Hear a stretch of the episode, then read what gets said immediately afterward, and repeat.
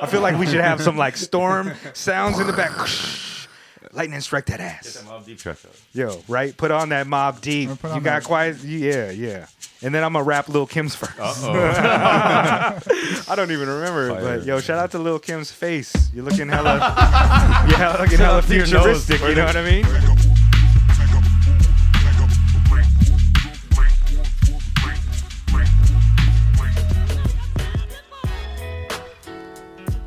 Yo, welcome to the Mega Late Show, the number one hip hop podcast in Tokyo, coming to you out of Japan. We're here live in the Mega Reactor Buddha Spine. This is late. I'm What here up? with my partner. I am Mega. Hello again, beautiful people of the world. Yo, so uh, get ready for your usual dose of hip hop, Japan, dope culture goodness. That's right. Every Friday, immaculate guest list keeps on getting better every every week, and we are here at episode number 45, which is a milestone for us and for hip hop. Actually, 45 years. You know what I mean? years. That's what they say. That's what they say. And uh, today we've got two unofficial official members of the Mega Late Show family. Des. First, we got D. Dallinger on the side chilling with no mic, but he'll probably chime in here and there because he does know a lot about the musical guest that we're talking to today. And also, we've got on the third mic to help us guest host, we've got the 3D god himself, Keen Joaquin. Yo, you may recognize our guy Keen from episode number 14 or his YouTube channel, That's Keen, where he posts a lot of visual footage of the underground events happening in the West Coast, especially the early 90s. A lot of people might recognize him as a name on the production list in the credits of Ava DuVernay's documentary about the Good Life Cafe. Late, why are you just cheesing and shit? Wait, is everybody just gonna let That's Keen slide? Nobody's gonna like. that's so. That's so Can I get an Raven. Applause drop for that. That's Oh, okay. Keen? Hey, that's keen. I actually had to tell my man to, to watermark his videos because people are going to steal his shit and say it's his. But actually, Keen has uh, like hundreds of videos of great underground events, um, spanning from everybody who was super dope on the West Coast, especially uh, you know some of the people we're going to talk about today, and our special guest is a turntablist, a producer, beat maker, a veteran of the underground hip hop scene, and an OG foreigner in Japanese hip hop community. He's an extended member of the venerable Living Legends crew. And for those of you that don't know, the Living Legends are one of the biggest success stories of underground hip hop. I think there's seven MCs. It's a seven MC Sounds right ensemble. me, yeah. All right. And uh, they started off making a bunch of four track mixtapes and tapes uh, in the mid 90s and eventually gained worldwide recognition. I would say that they're definitely a top five crew on the West Coast when it comes to hip hop. Strong team, strong team. They helped introduce me to one of my first Japanese MCs that I ever heard, Arata. Shout out to Arata in Osaka. Uh, and you can see one of the members, Murs, hosting Hip Hop DX's Breakdown which uh, has your boy uh, Mega a little bit concerned about and, and ranting about some of the topics that they tackle on there. But our guest has also released several projects, including, but not limited to, Suramiro. Is that how you say it? That's right. Yeah. As well as Jigaji-san. Jigaji-san. Yeah, and, and, a, and a plethora of others that we're going to find out about. Um, we're glad to be here with him as he's celebrating the 30th year of his participa- participation in the hip hop community out here, DJing and doing a bunch of other things. 30 years. 30 years strong. That means that he was already well on his way when I was five. so, you know what I mean? I probably had just lost my virginity. I'm just kidding. But yo, um, yeah, he's been celebrating that. There's been a lot of shows. He also had a pop up shop uh, with beams where they were selling like custom shirts with his face plastered on it, looking very dope. But back when he had dreadlocks. Yeah. And uh, he's currently got a couple residencies and shows in Tokyo and some other upcoming events, including uh, with our guy Elda Sensei, which Yeah. is like the 31st of this month. Yep, this month. We've End of the month actually- at Club Asia. Ah, you're uh, you're playing that show. yeah. Ah, Yeah. Yeah. We've actually reached out to Elda Sensei. Oh, yeah? He has given us a soft confirmation that Oh, he will be down to record with us. We should come Maybe through. we can have you on the third mic No for doubt. that episode. No That'd be doubt. great. dope. I'll be here. That's right. And without be further ado, yo, I, I think that's the first time that I've ever said without further ado. I want to go ahead and give myself an applause drop right quick. That's Keen, man. Hey, without without further ado, we have the one and only DJ Quiet Storm. Yo. Quiet Storm. Man, man, man. You are such a a, a mysterious figure Yes. in the underground community. I Not think really, um, though. Yeah. well, well, the thing is, is like, I just found it hard to get information about Yeah. you It's all in, in Japanese. Yeah, it's all in exactly. Japanese, That's the that's the thing about it. It's hard to get information about you in English. I've been out here so long. Super long, right? 20, Like 20 26 years now, but Wow. yeah. 26 years. I don't the get to speak English much anymore, for real. Yeah, y- have you started like uh like even when you see English words, you pronounce them the Japanese way? No, I don't do that. I don't No? do that, yeah. like look at But I storage have and trouble. like sometimes I have trouble remembering what the what do you call that thing again? And uh, in English. in English, yeah. Yo, can I? I just want to confirm this. Yes. Do you own nakameguro.com? Yeah, I do. Yeah, yeah. what? That's crazy. I started shouting on Nakameguro before it was a cool neighborhood to be in. It was just a bunch of old people living along the river. There were no stores, no clothes shops and shit. No that is such a flex. Yep. I- In Nakameguro Pharmacy as well. Is yeah, that like that's a my that's my label. That's, That's my your- your Nakameguro label? Yakyoku is what it's called. in Yo. Yeah. Super dope? I, I- came, I came over here in '92, and I was like, everybody had New York Yankees caps on and and uh, LA hats caps on, and I was like, why ain't nobody rocking Shibuya hats or, or and I was from Nakameguro at that point. You know, that's where I moved to. So, and it was a nice neighborhood. There was uh, a lot of cool people in the neighborhood, but uh, and nothing to do. It was just nothing to do. It was just a grocery store and a, a fucking some old bars and shit. Wow. Old people. Can I curse? Is it cool? Oh yeah, absolutely, man. This is a kids I program. I want you to curse as much as you can. yeah, Quiet Stormers for the children. Yo. absolutely. And um, uh, but I so, I so I decided to to shout out my neighborhood, and, and that's why I called my label, and I I got nakameguro.com right. at the and now it's like a kind of it's kind of like an emerging I'm a, dope I'm area. a billionaire now. so that just shows like, you know, the history, how long you've been here. Yeah, yeah, yeah, it does, man. Nakameguro.com. they didn't have the internet back then. Wow, man. And and I know I just gave you a crazy long ass intro with a bunch of uh, things, and I can't Yeah. do all of your your accolades justice in, Oh, in a you did it paragraph. But than- can you tell us a little bit more about what you're doing now? And I've been like I said, I've been D- DJing for 30 years now. I've been out here for 26. So when I was uh, about my fifth or sixth year out here, there was a, a party called Onidamari that uh, like DJ Yas and Kaminari Kazoku, all these Japanese MCs, threw a big party at Club Citta in Kawasaki. It was like 2,000 people party, and uh, the Mystik Journeymen got a hold of a mutual friend of, of, of ours and said they wanted to come over to Japan. And I talked to DJ Yas, who was running this party, and and he said it's cool if they get get on for like 20 minutes at the at, at the beginning, because nobody knew who were they. Had one single, they Right. had 4001, the, the the EP had just Yeah, come yeah. out. So on the strength Depths of of that, they- Survival is on that. That's my jam, yeah. Fucking dope as hell. super dope. But but like I said, it just come out. Nobody knew him over here yet. But that's how we got the word out. And a friend of mine said they need a place to stay for a night or two, and I was like, "Fuck yeah!" I, love, I love that single.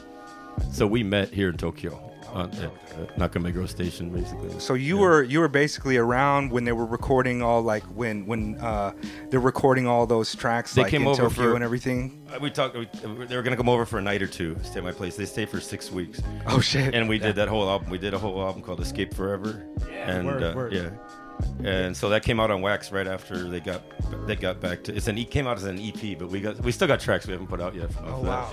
That, What, uh, what, what year yeah. was that? 96? 97? 97? 97, wow, man. That's Uh, everybody's story who comes to Japan. Like, Yeah, oh, I'm, i'll only be here for a year. Yeah, yeah, yeah. I got like Six 20 weeks, kids. Yeah. Right. yeah. yeah. Well, well, you know, That's my for story, yeah. for me, like uh, growing up on the West Coast Yeah. and uh, coming, uh, being a little bit younger than you, Mm. obviously. Um, Growing up in that emerging underground hip hop community, Yeah. the Living Legends were legendary. it, It's like as soon as they started, and They so it was just up- really dope, man. They thought up the whole shit. Like, You- they, you know what I they- mean? there was nothing. They weren't. They weren't basing their shit on off, off of nobody else. they thought they they came up with that shit out of their out of their own minds.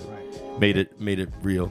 Y- y- and, and that's Was, that's uh, like a, the whole unsigned and hella broke. Yeah. yeah, uh, Yeah. It was kind of if Nobody you was listen to shouting out like we're broke. yeah." right, right. We're on sign, yo. Listen to this shit, right? Yeah. Yeah, they toured the world. Yeah. so they much of the like the lyrics and the things they were talking about were like anthems to everybody that was trying to make hip hop Yeah. and not make money off of it. It wasn't a it wasn't like a focus to like become a an opulent millionaire with a Sure, bunch sure. of change. It was to to really say some really dope shit and, and to put it out in an honest and truthful way talk uh, about with their the essence lives, of hip hop. Talk about their lives as as they are, not as not like, like as a dream. Right. And- Yeah, it's. I mean, yeah, you know, it was like it was like real, real rap, like real shit. So, yeah, we definitely get into that a little bit late. Should we go ahead and talk about our sponsors? Indeed, indeed. Well, first, uh, I want to give it up to the sponsor sitting in the studio right now, Keen of KeenJoaquin.com, aka 3D God. Keen. That's Keen. That's like Every So, time I see you walk in the room, yeah, you gotta like do a pose and shit. the camera zooms in. yeah, exactly. Uh, Keen has the best uh, business cards in the game. Keen is a visual artist, supreme star, uh, making. I don't know how how would you describe it? Tell us Keen? about yourself, Keen, and what you do. these. Uh, Mega, do you have an example? I do. I do have an example of one of his acrylic pieces that he's. things. Th- actually, those two over there are his as well that light up that are really dope, and It's he really also hard made to this joint describe right here. on on the radio. It's more of a, a visual. what is what is the what is the the mediums that you usually work with though, and what kind of things can you offer to people looking for your art services? Screen printing, illustration, uh, fabrication with uh, acrylic. Um, go to the website. It's it's much. We do have the website. It, it's it's my words are not doing my work justice at all. And what is that? What is that website? That is keenjoaquin.com. Don't space that bitch up. No spaces. No also, spaces. also the Instagram Keen Joaquin. Keen, Keen Joaquin and uh, You got Insta? Twitter. I didn't know that. I need to get on Insta. All right. No Well, Facebook. No No Facebook. Facebook. That's all right. That's That's the only other person I know. who's Right. on Yeah, I'm not on Facebook either. yeah, yeah. That's some Babylon shit. I, I, I can't handle it. I tried. To, I just tried to leave, but I found that I was tied in in some other places that I'm like. Uh, I, I did. I did Ah. take it off. I, t- I took the icon off of my homepage on my phone. I used the messenger to talk to some people. That's the only way to talk to them. Also, my Spotify account is tied to that, and my artist oh, Spotify account is tied to that for They the got login. you. They got you. and if if you if you want to leave, you have to start your Spotify account over. That was the real deal You breaker lose for me. every- your Wow. history. Yeah, and all that, that. yeah. Start over. So I might still do it, but yeah. Anyways, That's trash. That's some Babylon shit. Anyways, find me on Facebook, Robinson Mega, if you ever want to talk about some shit. You, No, I- you can I got also it, man. find me, uh, Dmitry Tolstov. I'm out there slinging information about the Democratic caucus and, you know, letting you know who the real slave owners are out here. Babylons, Babylons. And also our guy Cal Combs. Cal Combs is a hip hop MC and creative who used to be out here in Tokyo, recently moved to New York, but he has three albums that you can check out on his website, uh, calcombs.com, as well as some other apparel and grip tape and things. A lot of really dope stuff. So check him out. And if you purchase anything over 30 American dollars or 3,000 yen, you can get a 25% discount off all of those purchases if you use the Mega Late Show promo code, which is Mega Late Show. No spaces, lowercase, don't space that bitch up. Do we have any other sponsors? Uh, shout out to Harry at Harry Sandwich Company in Harajuku. Uh, the best sandwiches in Tokyo, maybe Japan. I can say that now. Uh, shout out to all those other places, but they are not as good as my man Harry out there. So go get you a sandwich. And every last Friday, you can come catch some tunes with me. I'll be playing there, so you can grub and listen to some bops. That's what all the new kids are saying. Harry Sandwich Shop was also recent in a new, uh, recently uh, featured in a new issue of the Tokyo Weekender. Oh, so yeah? find that. Yeah, yeah, yeah. He's on there. Is that Tracy? Or No, no, it's somebody else. This episode is also brought to you by Ether, the shit that make your soul burn slow. Thank you for that, Nas. Yo, this show is also brought to you in part by The Midnight Hour, which is Ali Shaheed Muhammad of A Tribe Called Quest and Adrian Younge. Uh, that show is going to be at the Billboard Live here in Tokyo on August 31st, so make sure you go check that out. And it's going to be super dope. So, yes. Anyways, back to the program. We're about to do the temperature check with our guy, DJ Quiet Storm. And the temperature check is where we ask him a bunch of random questions and then see what he has to say about these things. And also, we've decided to put a few of those questions at the end of the podcast to make sure that our guest is still sticking around and chilling. And so, you guys want to check that part out as well. Let's go ahead and start. Let you want to do a little bit back and forth on these uh, on these questions. Indeed. All right, let's start it off. Shoot away. All right, favorite MC when you were 16. 85. I was Oh. 16, so it's a Oh, pretty favorite short MC list to when you were choose from. 26. KRS-One. Okay. The whole time Karis, up until about then. Yeah. Hold on, I wanna hear 16 is 16, probably yeah, yeah, Dougie. Fresh, Yeah. Whodini, Not enough props to Run those. DMC. Had come Grandmaster uh, out. Run Kaz. DMC had sucker MCs out about you that were time. but that's 16 to 86? You're in 85, 86? 85, 85? yeah. Okay. Yeah. Yeah, so you had like Run Karis DMC wasn't out yet, yeah. and D- yeah, Dougie Fresh. Dougie and- Fresh, yeah. Whodini. Yeah, Whodini. Would Yeah, you so would that's you a pretty put list. Dougie Fresh over like Run?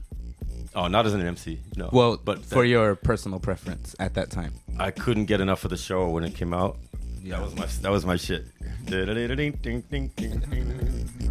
Sixteen. That was so much fun. That song. Yeah. Are you um originally from Cali? No, I was born in Tucson. I lived in Phoenix. Then I lived in Sao Paulo, Brazil, from six to eight. And, and then I lived in Illinois for about four years. And I was here in Tokyo for all four years of high school. Oh, Oh, really? Yeah. okay. My dad works for Caterpillar, so we moved all around, all around the Oh, world. okay. I was gonna say, yeah. That's really. my folks really are in LA now. My sister's in LA now, but I've uh, never lived in LA or never lived in California actually. Oh, I go back. okay. That's where I go back to now. But yeah. Okay. Ah, super dope. Late? Uh, so w- did you hear the show out here? Yeah. Um, I go back. We go back to the states in the summer, and there's a station in St. Louis. My parents lived in Missouri. My grandparents did. The station in St. Louis. There was a station in L.A. when we'd uh, change planes or stay, spend a night there to, to, for transit, and that was about it. Somewhere else, I was I was recording shows off the radio, hip hop mix shows in like 80, 83, 84, 85.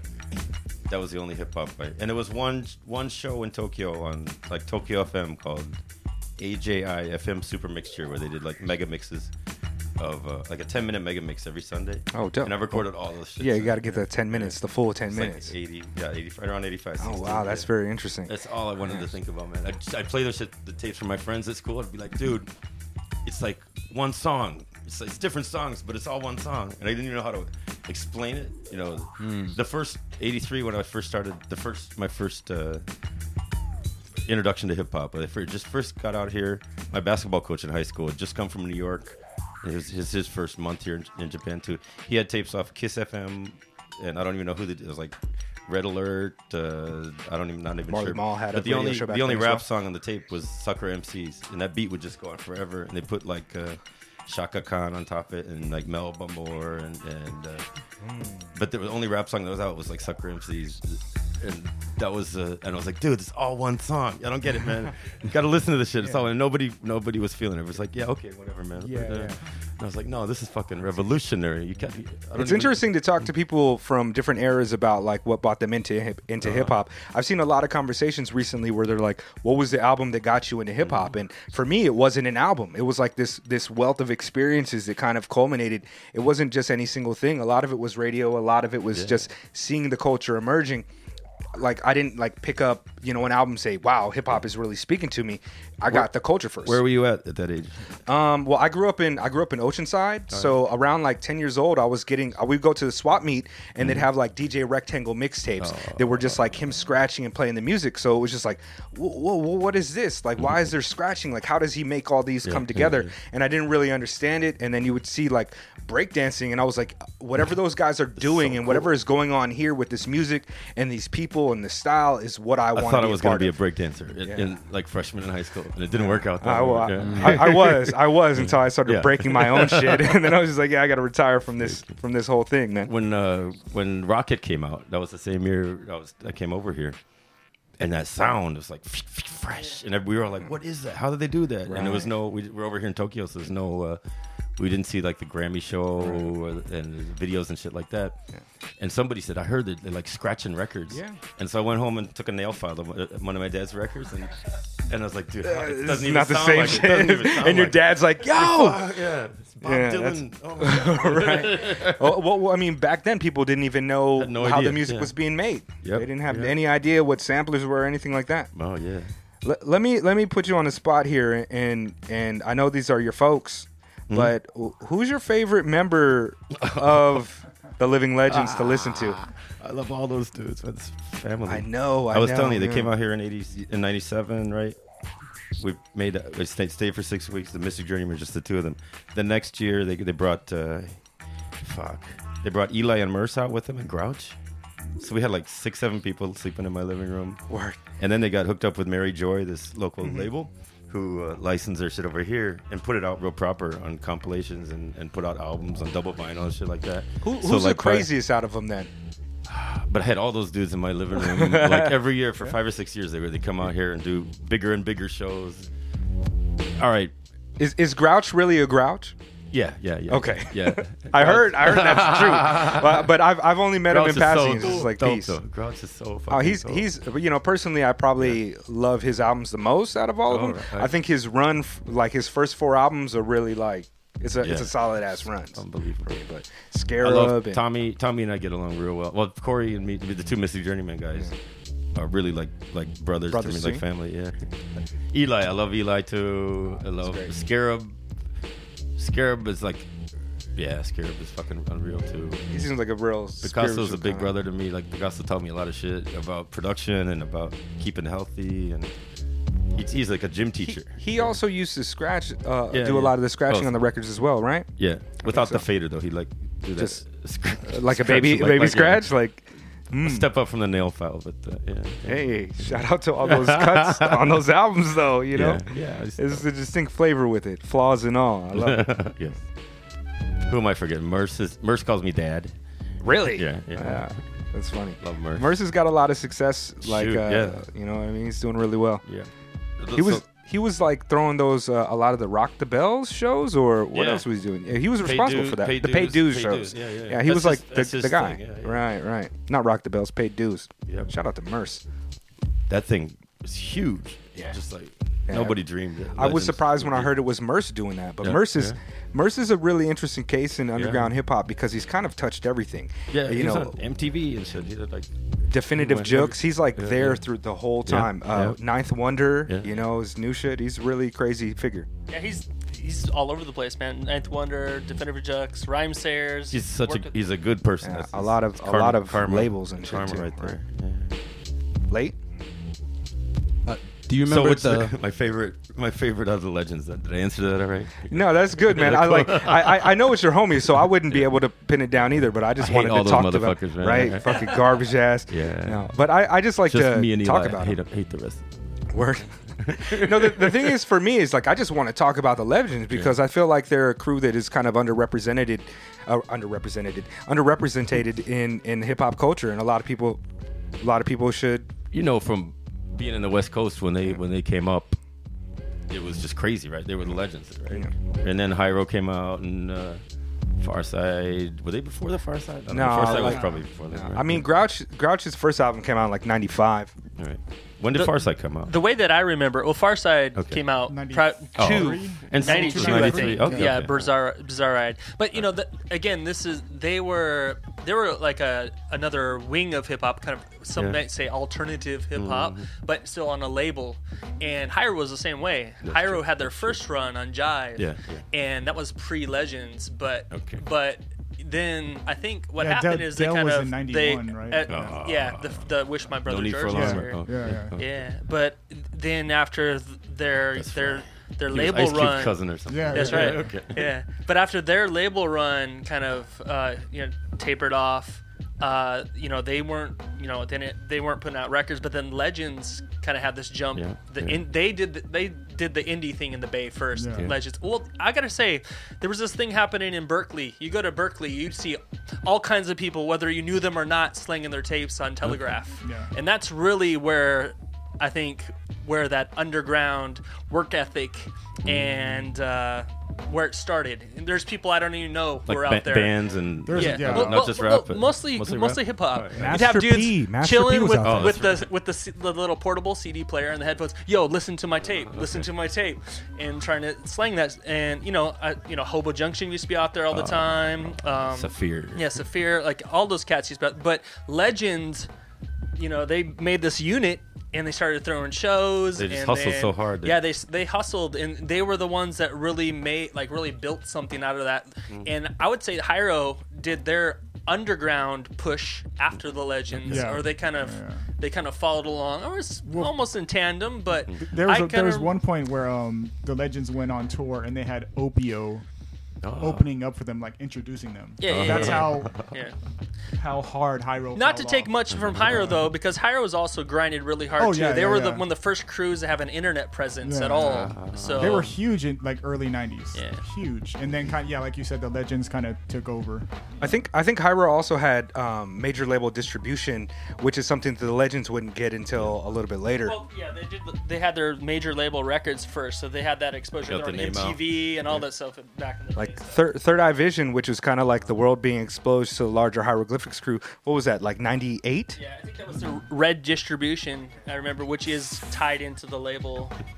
Yeah, but Yeah. Knowledge. Th- there's a, a lot of the underground, like really entrepreneurial approach to hip hop came from Oakland. Um, the legends were selling out the back of trunks. Too Too, Short. Sh- Too Too Short. short, and and Master P got his start in Oakland Really? selling selling records. I didn't know that. Well, I What- think the whole underground thing started with Journeyman because at this when Journeyman was coming up, they weren't legends because Melancholy mm. Gypsies were still log cabin. Yeah. So they were Yeah. kind of doing that, Yeah. and then once Yeah, they were the first once in the, the Melancholy The- Gypsies the, went the to Oakland, were in the Bay. then they became yeah. Then Right. they when they were, legends, when they came so- over here in '97, it was just Tom and Corey, the two Mr. Yeah. Journeymen. It was in my living room that they decided to form the Legends. Yeah. They said when we get back to the states, we're gonna all be a crew, and like Wow. Mercer's coming up from L.A. Yeah. Eli's living in somebody's basement with Grouch or whatever. We're all gonna get a place together. It's gonna be the Living Legends crew. Yeah. The And that's where they outhouse. That's where, that's where The the, idea was Yeah, born. Yeah, the outhouse. outhouse. Wow. Did you ever go there? Did you ever have I a went there. to- I went there when Anticon, because Anticon Oh. moved in after that. All but right. it was like what on like that. San Leandro or something like I that. Yeah, in Oakland. yeah. yeah. Okay. The I went there outhouse. once. I just went back to the states to see what was up with, with the, it was crazy, man. They've There's got just- the, uh, there was the- no door in the bathroom. It was a curtain, like in the, in the bathroom. You sit there.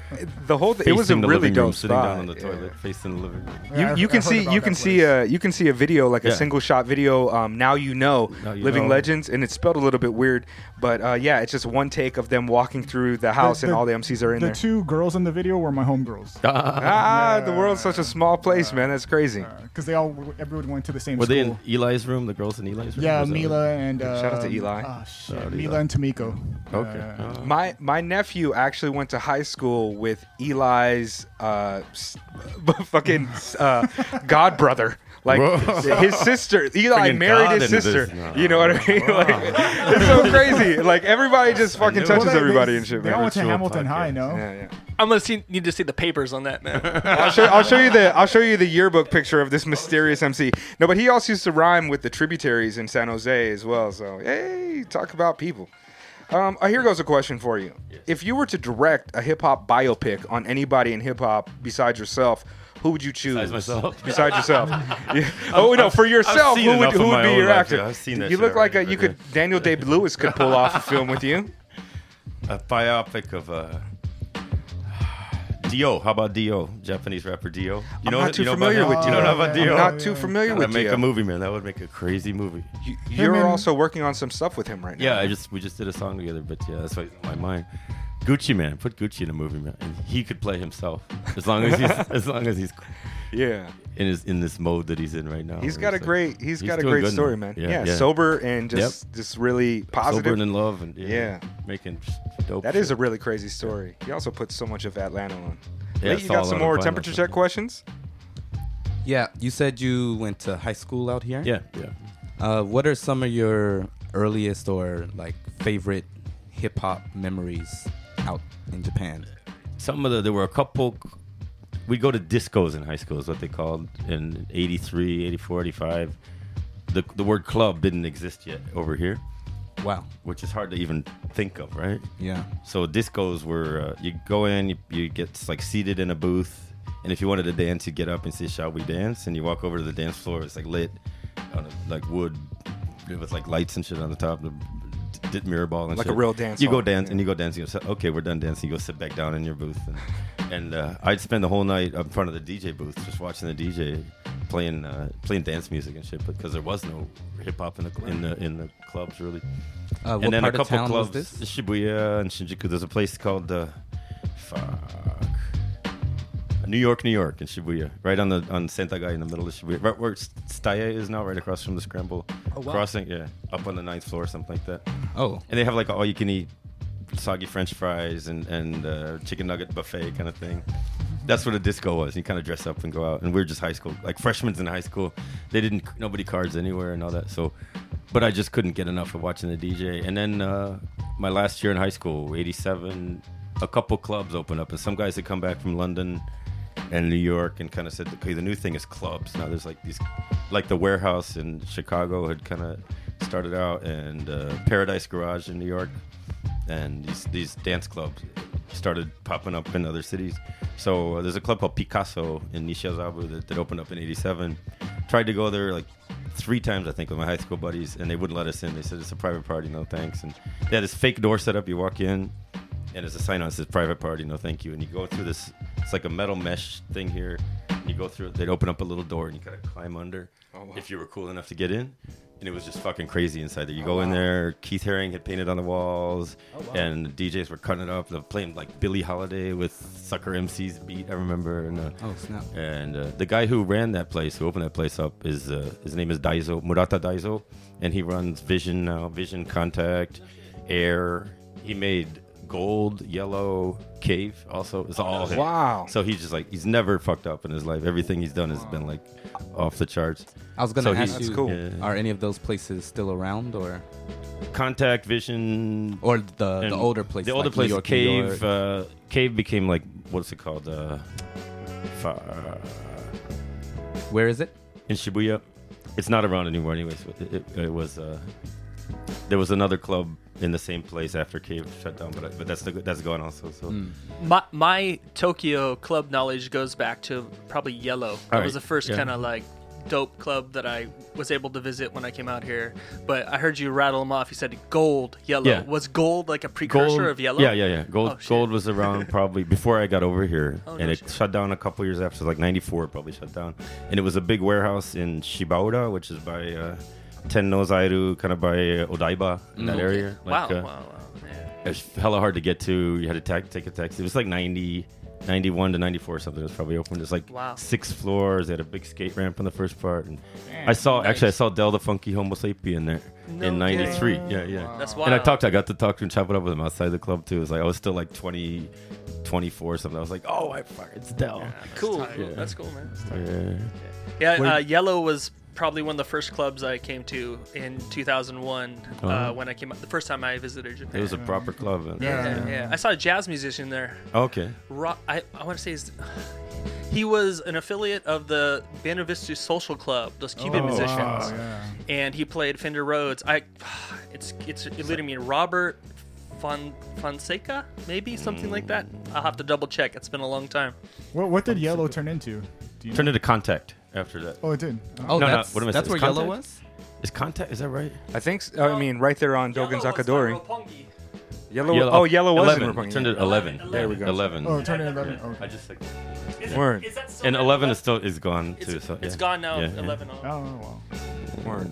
Were you around for? I think it was like called Jonathan's or something. Mm. The uh, family family restaurant re- yeah, I chain. love that. yeah. Yeah, maybe- Great I hamburger. don't know. Somebody just told me like there The was drink a club bar at during the bubble where like people would just go and just like blow money, just like because like it was just raining money at Yeah, that yeah. time, so they were Mm. like spending three hundred dollars on just like bottles. yeah, yeah, and yeah, uh, you could just walk up. People would just walk up to you if you were a foreigner and be like, "Oh, give me an English lesson now," Yeah. and give you like In the hotel. Ichiman just to talk to them the or something. Yeah, but uh, I think I missed out on Jonathan. right. this guy said I was at Denny's, I think, at that time. it was like a, a club um and yeah just like you know salarymen and just regular japanese people just partying having the time of their life Not Juliana Tokyo, right? That's not. Is that it? maybe it is Juliana. Juliana. Okay, that was Yeah, some yeah. whack, whack shit. But that was that was uh, you were you're not lying. There's a lot of money going around, but that was like cyber trance, like tra- trance a trance club where girls would wear uh, super short skirts and get up on these. uh, This Yeah, it was a doesn't sound like place. this doesn't sound like Juliana whack shit, though. Tokyo's. yeah, it sounds it sounds like my type of place. You're right. You're right. What am I talking about? Yeah, yeah. Oh, this sounds cyber trance music. Oh man, it's so interesting to just hear your perspective uh, on this, like on the changing of the culture here. I guess we might as well go into the conversation segment of the podcast, right? uh yeah did you have anything else No, I mean we'll ask him at the end if we have any more. Shit.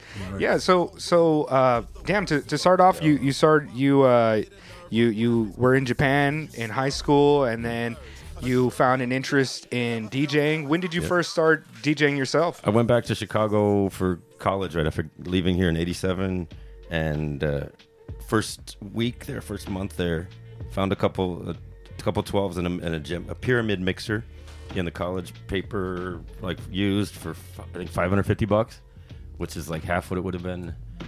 And I called my folks like, dude, can please can I have 500? They're like, no, you already have a record player. And I was like, oh, I'll pay you back. I'll pay you back. So I got a job in the the cafeteria loading the drink machines up in the cap, and uh, sent my paychecks back to my folks. They they fronted me the money because that was like an infinite amount of money for a freshman in It's a lot of- it's a lot of money. That's that was a year's worth of money right there.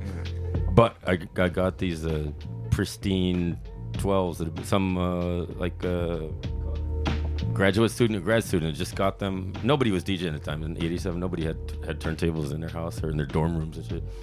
But he had got a couple a couple 12s in the mixer, and then tried to go into grad school and realized like the first week of school like this is not gonna I'm not gonna be spending any time any time on my turntables.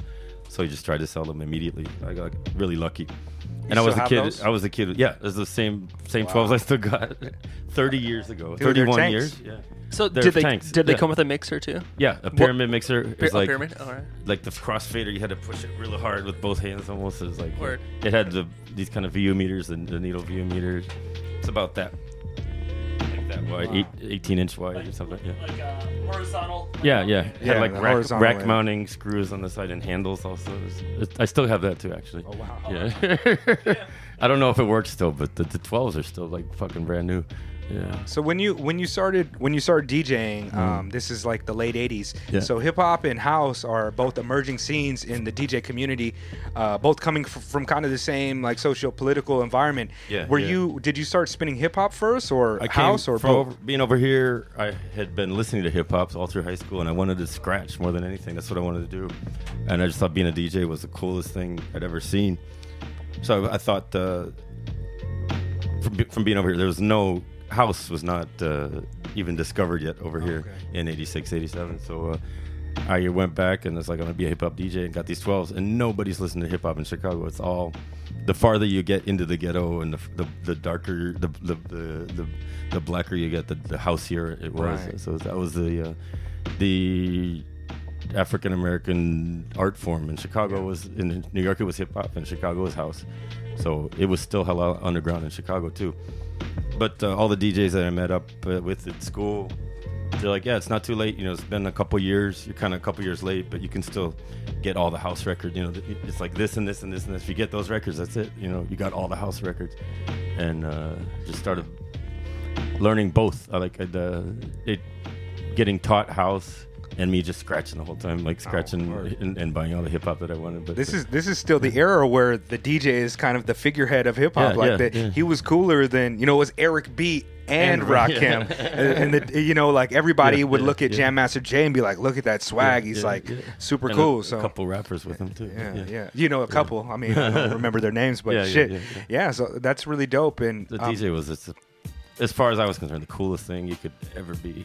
So that's what and, and it I must have been do. More difficult to pick up scratching back then because there wasn't The needles would built fly for all over the scratching. place. And yeah, yeah, Yeah. We uh, remember a couple years into it, we figured out you could put wax paper under the slip mats, and it would it would spin better. And uh, people used to grab the records on the outside, Yeah, like this, without putting just and like scratch like that because it because like uh, ultramagnetic. Their their DJ used to scratch like. like yeah, that. right, right. Oh, that's Put a coin on the top Yeah, of yeah, the. I Uh, had a coin on yeah, of it. put a Fuck your coin on records up top so of the. bad. The, the old yeah. Shure MC35s and just fuck your records up like crazy. But yeah, and uh, I just I go to school, come home, and just scratch all the time. That's all I wanted to do. So now that you're celebrating, you know, 30 years of being involved Yeah, in the culture, can you tell us a little bit, like uh, coming back to Japan and kind of uh, your trajectory from there? Like, how do you started working with people and things? because I just wanted. I figured I'd come back for like a year or two after after college. I had a chance to come back, and I knew I wanted to be. Here. I went like the weekends in Tokyo. Just whet my appetite in high school because I had to be home at a certain time, and my mom would get mad at me, and and uh, I just wanted to come back on my own and, and just go crazy. And so much beautiful people Yeah, so around, and much. things of that nature. Yeah. yeah, yeah.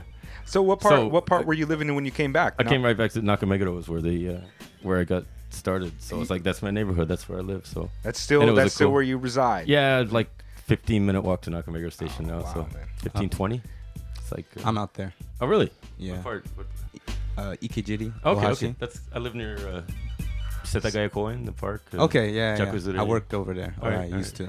Yeah. EK City's a good stuff, good part. Too. I Yeah, got it's a, real- I got You know a the breakfast, school the out there. breakfast club. The, it's Yeah, on yeah, that's Dorte. right down the street. Really? Okay, yeah, cool. Yeah. Dope. yeah, I live right by the. Well, shit, I live right by the life. What's your address Oh again? yeah, Let's put it all out on the podcast. living the life. Yeah, we record every Saturday. Uh, I live on this floor. All right, we'll be gone for approximately three to five hours. if you want to come by and you know pick up a microwave and shit.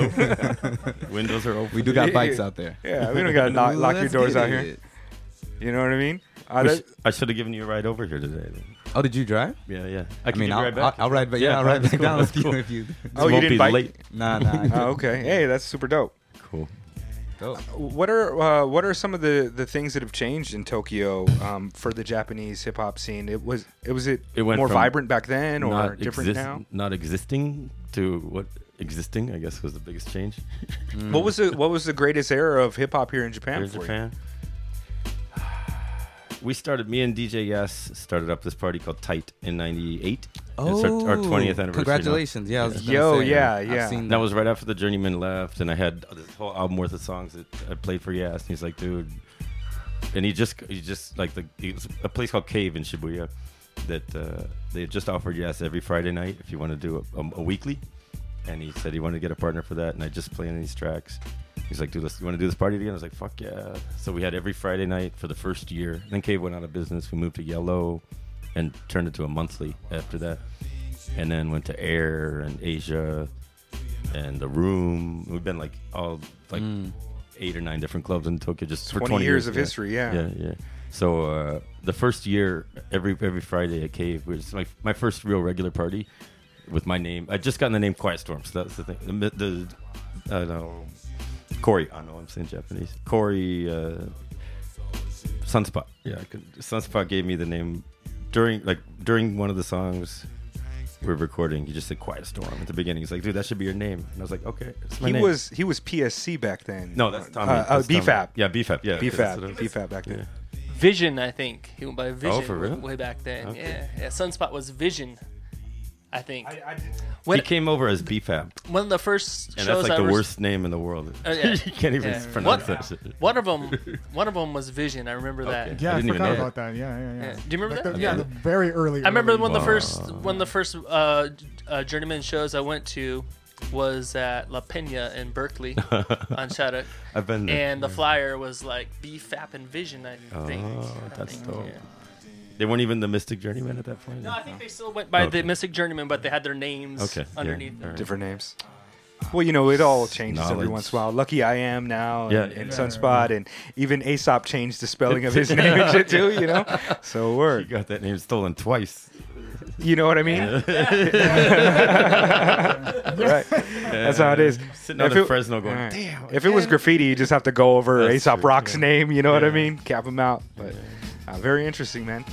That Uh, was, that was yeah. A, uh, Aesop was the first legend I met. I was Oh, in cool. line for I think a root show at Maritime Hall Wow. in like probably '97, I think it was, Right.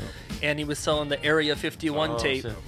and uh, yeah, I was like, he was really persistent too. I was like. This guy seems cool. I'll, I'll, I'll copy your tape. And dude, I love that. ta- like, it all. One things that the way it connected me the most was, it was so low fidelity, but you could tell this dude was just all about it. Like, you know, he was so serious about it, and I, did, I really liked the vibe of it, man. And that's really when I started following all of those guys. I think I'd heard some Mystik Journeymen stuff online before, but I didn't know they were connected at the time. I didn't understand the connection there yet. But yeah, Memory, man. the first time I met Sunspot, he was also haggling some tapes and shit.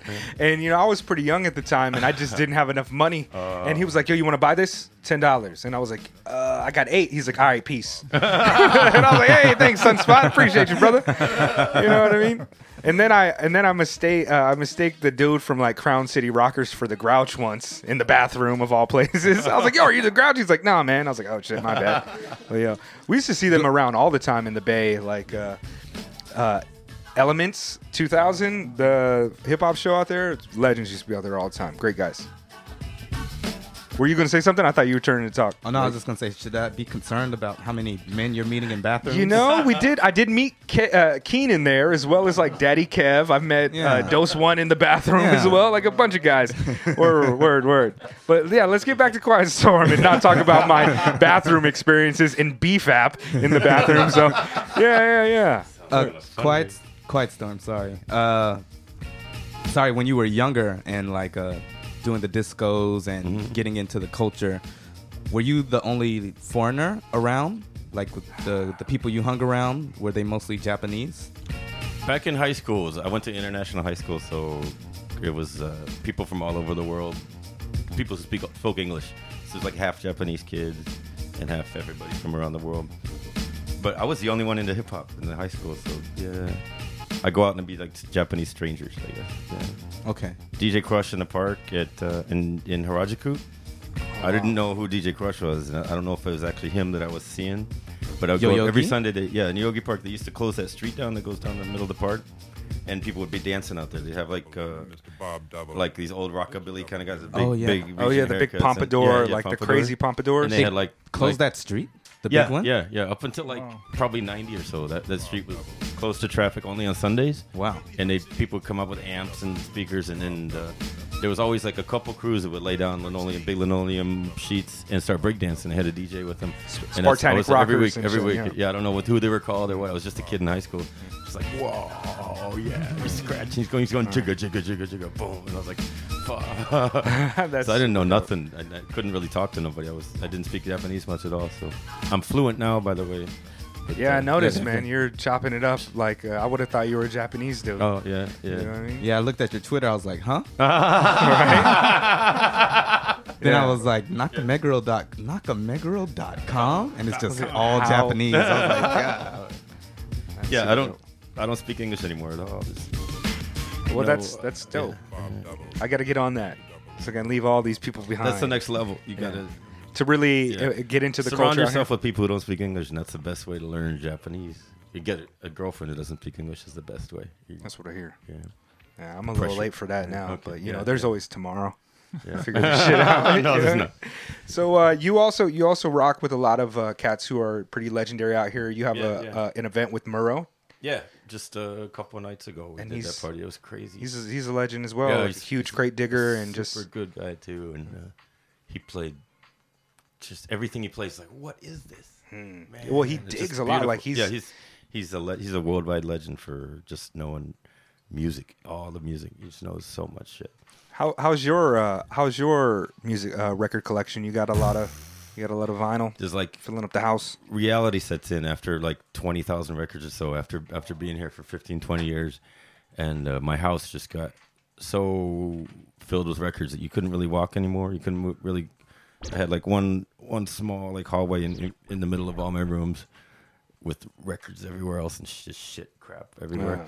and I just kind of decided this is not going to work out so I packed up all my, not all my records, packed up all the records that were out, and that I knew where everything was. It was all around the house, in the boxes. And now uh, I probably got thirty thousand records in boxes at my house, and and stacked up on top of each other. Wow. And I just I had to decide: do I want to live life or have all my records, uh, you know, at my at my fingertips? Not that they were at my fingertips, but layers and layers of Right. records. But I need a I need to get in a big, big, big, big house. Yo, late. We can't hear the music, by the way. Speaking of records, No, No, there it is now. really? Yeah, yeah. There we go. Uh-huh. This is a classic. Lake's pulling out all the. Yeah, he is pulling out a lot of the gems. Shit. Sorry, I think my thing is fucking up. I may have Okay, restart yeah, yeah. No, I just, I just uh, couldn't hear. I could hear you trying to queue up and stuff like that. So I, it was, it was kind of distracting me a little bit. yeah, I don't know. I'm, I'm, I'm, I'm wild like that. Like if late plays a track that the BPM is too high, like my mind just starts Just wandering, and I'm always like, "Yo, like, I just slow it down for me, please." disappeared for a minute. there. Yeah, I yeah. didn't know what was happening. I lost my train of thought, but, but yeah, I need to I need to move into like a warehouse and then uh, have all my records out where I can actually get that get at them again. But reality set in. Yeah. So I mean, yeah, too many too many records, too many records, too many good songs, and, and uh, When I moved to Texas, I lost a lot of records, like over Oh. over a thousand. It's just like so hard to, and a thousand is not a lot, but a it's lot, just so heavy to travel around with and to, to manage. And a lot of them are like you know dollar records that I picked up at the Goodwill. Have you ever been digging with uh, anybody Sure. notable out here? Uh, you know Dev Large, uh, uh, MC and, and legendary digger Dev Large. He passed away two years ago, Oh, rest in peace. and uh, yeah, he got sick, and and, and uh, he's just a, a a godlike hero out here. For we went digging in uh, Kanazawa and Sendai together on a tour together, and, and uh, he spent Jesus Christ. Probably four or five hundred bucks at each every stop, every place he stopped by. He'd walk, he'd, he'd fill a box and tell him to send it to his house. Yeah, it was like the golden era of digging Yeah, uh, yeah. during that time. So time. many records Was he from from Buddha Brand? Yeah, yeah, yeah, Okay. yeah. From Buddha. Dev Large. Super dope. Rest in peace, bro.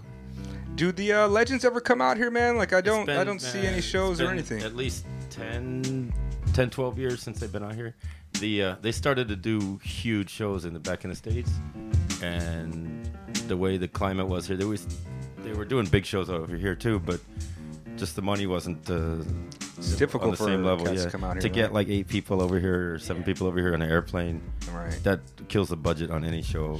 And they're all here, so- grown now. They don't want to Yeah, be in yeah. living room. They room. were always in my living room. Yeah, it was like Yeah. six dudes in my living room every time they come over, and uh, so they started to get used to a little a little higher level of uh, of of fame and uh, and notoriety. So uh, they turned down a Fuji Rock show for Hyakuman in ninety, oh no, in two thousand six or something like that, maybe. That would have been around the time of what, like Creative Differences was coming out, or is that a little bit 90 after? When? When? When? What year? 2000, 96, I think, or not, 2006? Yeah. Classic? Yeah, it was right, it was right before Classic. I Okay. think, yeah. That's when they kind of reached peak popularity yeah. right there. So, okay. when they did when they were they finished the they picked all the beats for classic and to record the thing we all moved, went out to maui. They came out i met them in maui and we rented a big house for a month in maui. And uh, everybody had their own bedroom. It was this huge compound. There was like horses running on ne- next door and dogs on the next door. And it was like about a 10 minute drive up from the beach up in the mountains.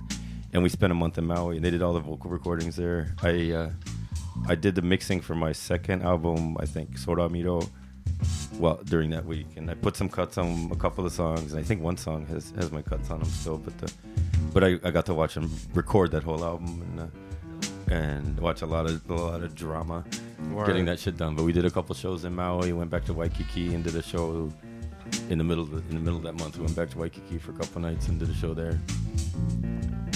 That was a fun time. Yeah. Very cool. And that's before the Grouch moved to Maui. Yeah, yeah. He lives out there that was his now, first right? time out there. Okay. the inspiration. It must have been move. super beautiful. He loved it. You there, know, yeah, so yeah, he's yeah. out there now. Can you tell us a little bit more about um, your music? Like uh, how many? Like tell us about some of your projects and The first album I put out was called Damare, and I put it out in '99, I think. Is that right? And it's all instrumental. I just wanted to get like a a uh, a snapshot of who I was at that time, or what something.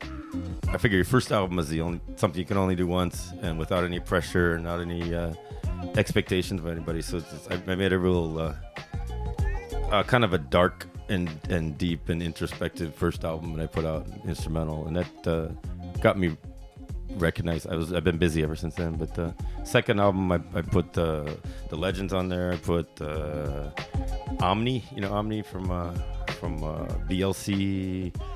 Omni rapper, no, I'm not on a, on a track, and Uh, then Twigy, a bunch of Japanese. Twigy? It's like English and Japanese, like half half, half and there's a couple instrumental tracks with Twigy and uh, Rappagariya, Q from Rappagariya.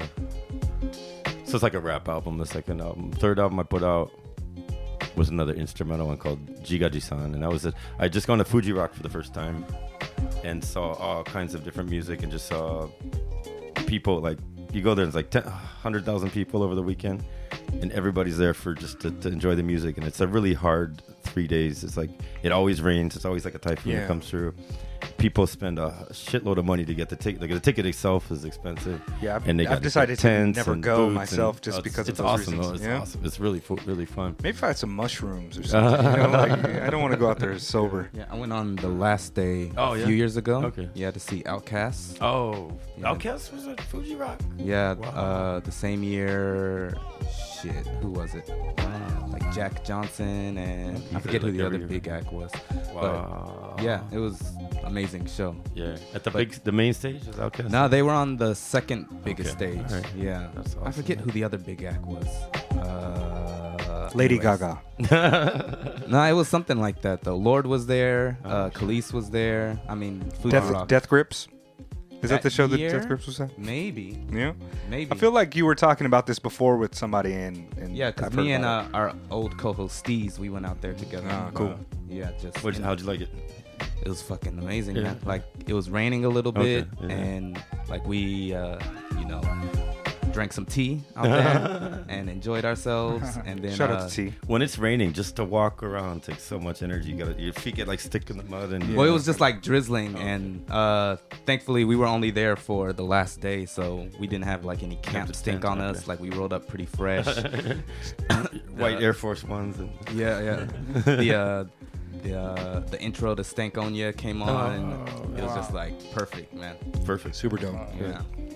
You've also got like um some some other like a volume al- of albums called Jazz Time. Jazz Time. I'm, I'm Yeah, I tried to do my research mix. on Yeah, you because you, to be honest with you, it was a little bit difficult for me to find your music. I don't use iTunes, so I couldn't purchase okay. your album. All right, all right. And and like I so I was just listening to like the snippets, like right. the minute long snippets. But it seems like you've got all this work, but I just like again I just couldn't pin down I will what it was. So I'll take that as advice and get my shit together. I would love. I mean, yeah, put it on Bandcamp In would be dope. That's where I usually alright. buy a lot of my music because I don't stream. I don't use any googling or uh, like Google Play or what is Okay. Apple Apple's Apple Music, Music, and and Spotify. So, Okay.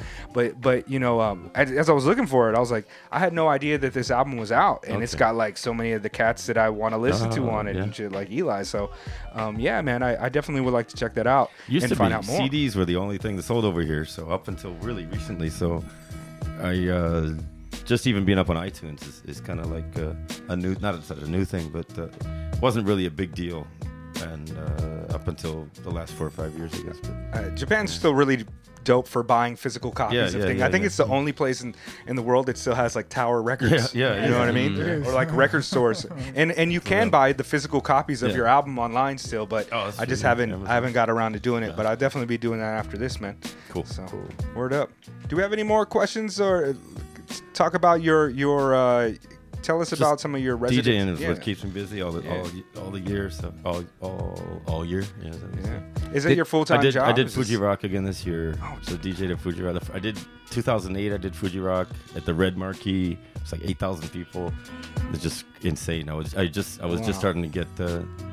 Get my name out there, and I was like, all of a sudden, I'm in front of 8,000 people. and I- I put together a, a good set. Mm. That's out on live. I got a live CD out. That's kind of a secret, but you're not supposed to use the You heard Fuji it exclusive. Yeah, it's called the Nakameguro Rock Festival. Is I put the CD Yeah? out. Yeah, I'd like to. I'd like to get It's a not copy of Fuji this. Rock, but but Yeah. uh, it sounds like a lot a like what I did at Fuji Rock. Yeah. Yeah, you heard it here first, guys. if you want to get this underground album, Yeah. go to Late's house. The address will be at the end of, at the, end of the show. You know what I mean? Yeah. yeah, yeah, right there in Nakameguro. Did Oh, what we kind talk of- I was- about how you came out here? I was, uh, yeah. The bridge is over. The bridge is over. Bye bye. I got a a job at Tohoku Shinsha, which is a, a, a commercial production place, doing computer graphics for TV commercials. When Oh, in '92, I just come out of college in computer science, Mm. and uh, that was a fucking a dream job for me at Wow. the time. And I, I met Was Met that during the bubble? Yeah, yeah, yeah. I had they they uh, had a couple other for like a French dude and a Canadian woman working there, and it was just kind of they wanted to, to diversify their uh, their staff. There's like about 40, 50 people in this uh, computer graphics company, and I came in 23 right out of school, and I was just like ready to work, and was making. I did TV. I won, I won a couple shows for. Uh, like ACC is of the uh, advertising something something award show here for for advertising stuff, like the Cannes F- commercial festival kind of thing Mm. over here. And I won the animation show, animator show for '96, I think, or Wow. '95. And Do you still do that? no, At I wish all? I did. I wish I did, but uh, I wish I could do it like part time. But I was working like literally spending it at at my job Japanese work three, hours. three, four times a week just to get everything done and get everything right. And it just hard became hard to uh, to do anything else. So I quit and went freelance. I think I was one of the first freelance computer graphics artists over here. I bought an Octane, a, a com- Silicon Graphics workstation in my living room, and uh, the software's called Prisms, and the software itself, software alone was like thirty-five grand for the, the Wow. software. And now The your cell phone's stronger than that yeah, computer yeah, and yeah, shit, yeah. right? Yeah, on Wow. eBay for like a 1995 Octane is like two, 20 bucks or something. wow. Yeah, that's the way that shit works So out, though, man. to- But it was back when uh, you couldn't do computer graphics on anything but one of those machines. So uh, the software didn't exist for Macs or Windows or anything like that. So nobody could do it. You had to join a company where they had these big machines like that. Hmm. And, and uh, around when I stopped, started kind of fading that out, the uh, Windows machines were coming up, were getting strong enough that the like really good software was coming out for those machines. So kids in like high school kids and shit could do uh, do what I was doing and charging hella money for it. And they were like, "Oh, that's cool." You, you know, Right. We've got this kid who Little- uh, eventually is going to be like- able to design a MySpace page. yeah, and shit, like super like easy. Two years in in uh, trade school, and they could do what I was doing for uh, and charging hella money for. So the cost performance started to slip, and and uh, I was just I got my name Quiet Storm. I'd been DJing through the whole time, but never really DJing outside of Tokyo, just doing uh, club parties here in Tokyo. But once I started putting records out and getting and uh, mixtapes out, mix CDs out, actually mixtapes started out doing just doing tapes, but uh, people would call me from Osaka and Kyoto and Sapporo and Okinawa and say, "Do you want to do a party?" And it's like, "Dude, you can do that!" Wow. It's like, yeah, and that's how. Uh, and you couldn't. I couldn't be in Tokyo all the time anymore, so it became more difficult to to hold down a real job, and I, I chose to, to try to see what see how music worked out. You know, it, uh, Is that your full time gig over the- now? Just yeah, yeah.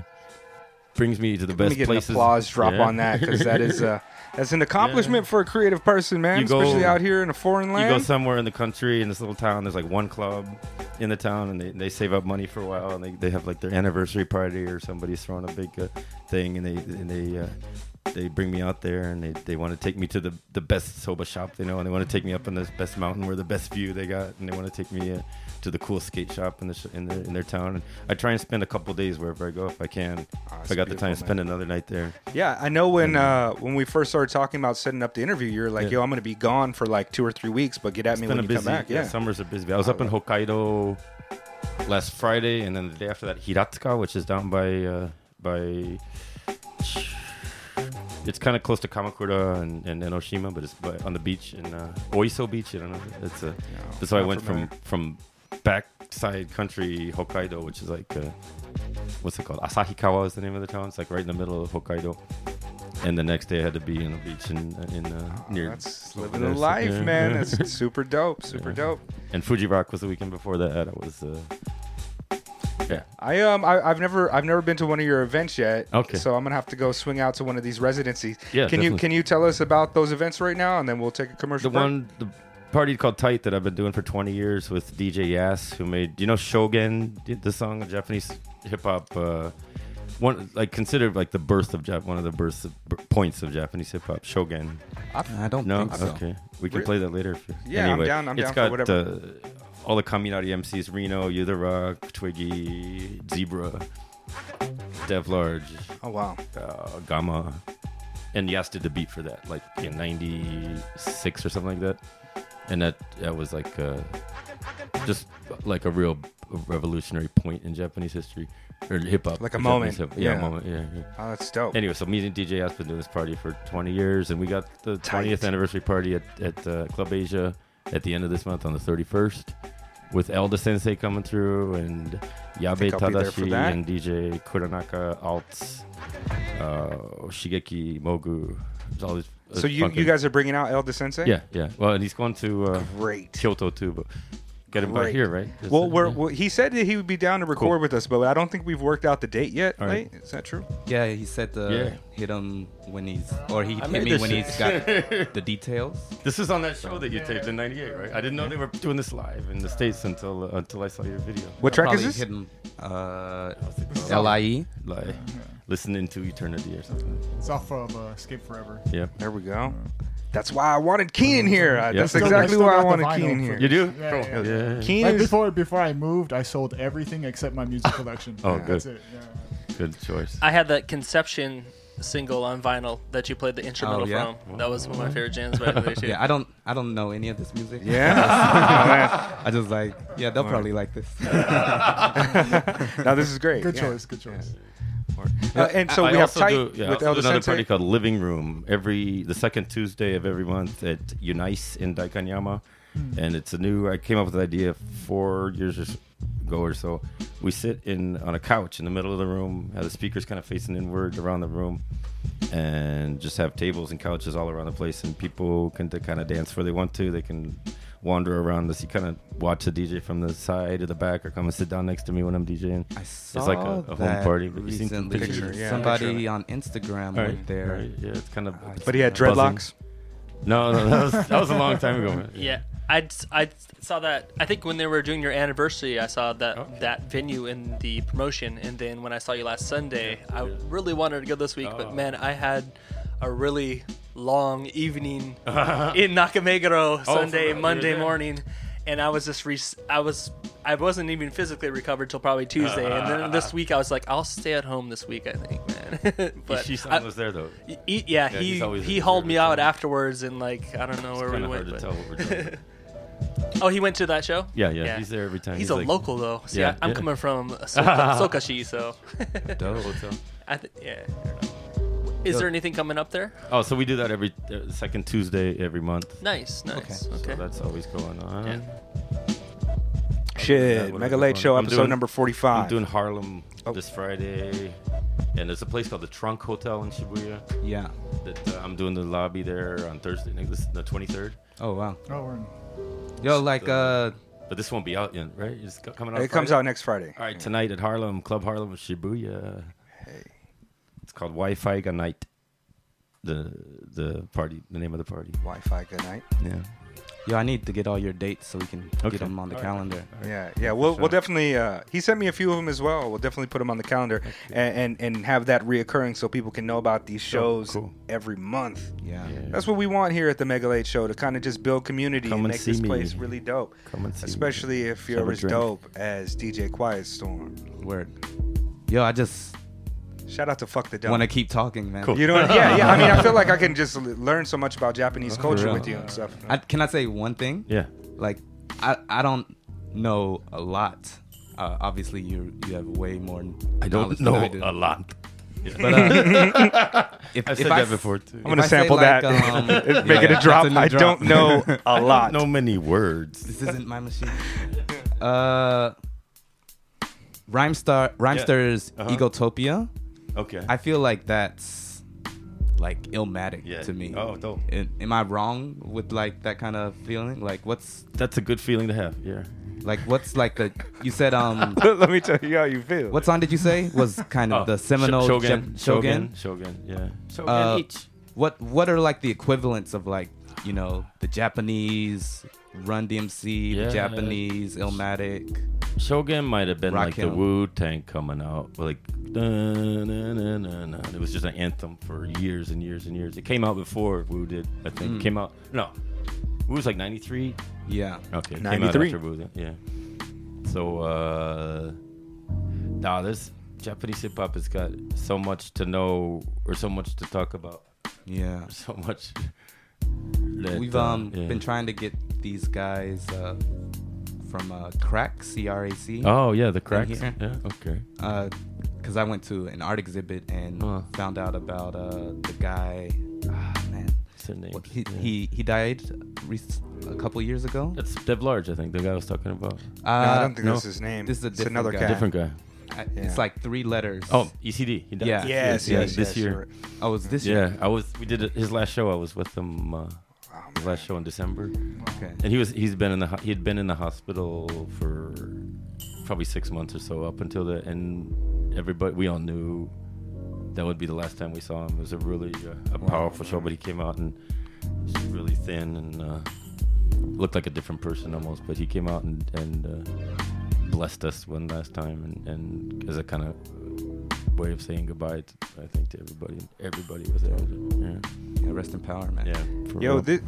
DJ Quiet Storm is undoubtedly the most OG guest Yeah, I'm that like- we've had on the show. In terms of in terms of being intertwined with Japanese hip hop culture, I, I feel like we could do a four hour episode and just have you break down. Yeah, I just want you to talk us, you about know? anything. Yeah, man, it's it's a real it's a real I don't pleasure. know a lot, man.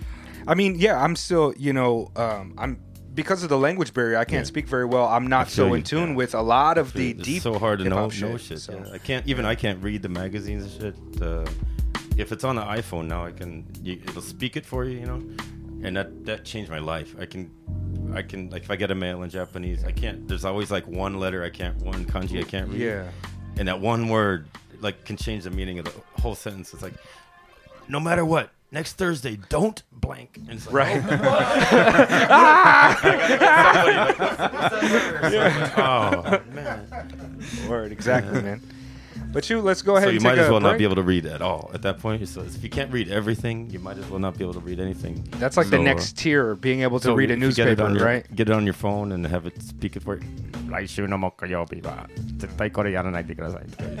oh, okay, there we go. So I can I can speak it and, and hear it, but uh, if I can't read it, so there's all these mag, all like 25 years of magazines that I can't read. So there's this whole base of knowledge that I can't. Uh, that I don't have access to, uh, like you know who's down with who or who came up with this it's inter- interviews and magazines and shit so everything i know has been from talking Oral directly history. to those That- people That's kind of dope in one Yeah. way. It's a very unique perspective. It's Yeah, everything yeah. is your first hand Yeah, first-hand experience. knowledge. No, it's not From the streets. edited. It's not filtered Yeah, filtered yeah. through someone else's Everything I know opinion. You know, that's came interesting, man. directly from those people's Interesting. mouths yeah Cool.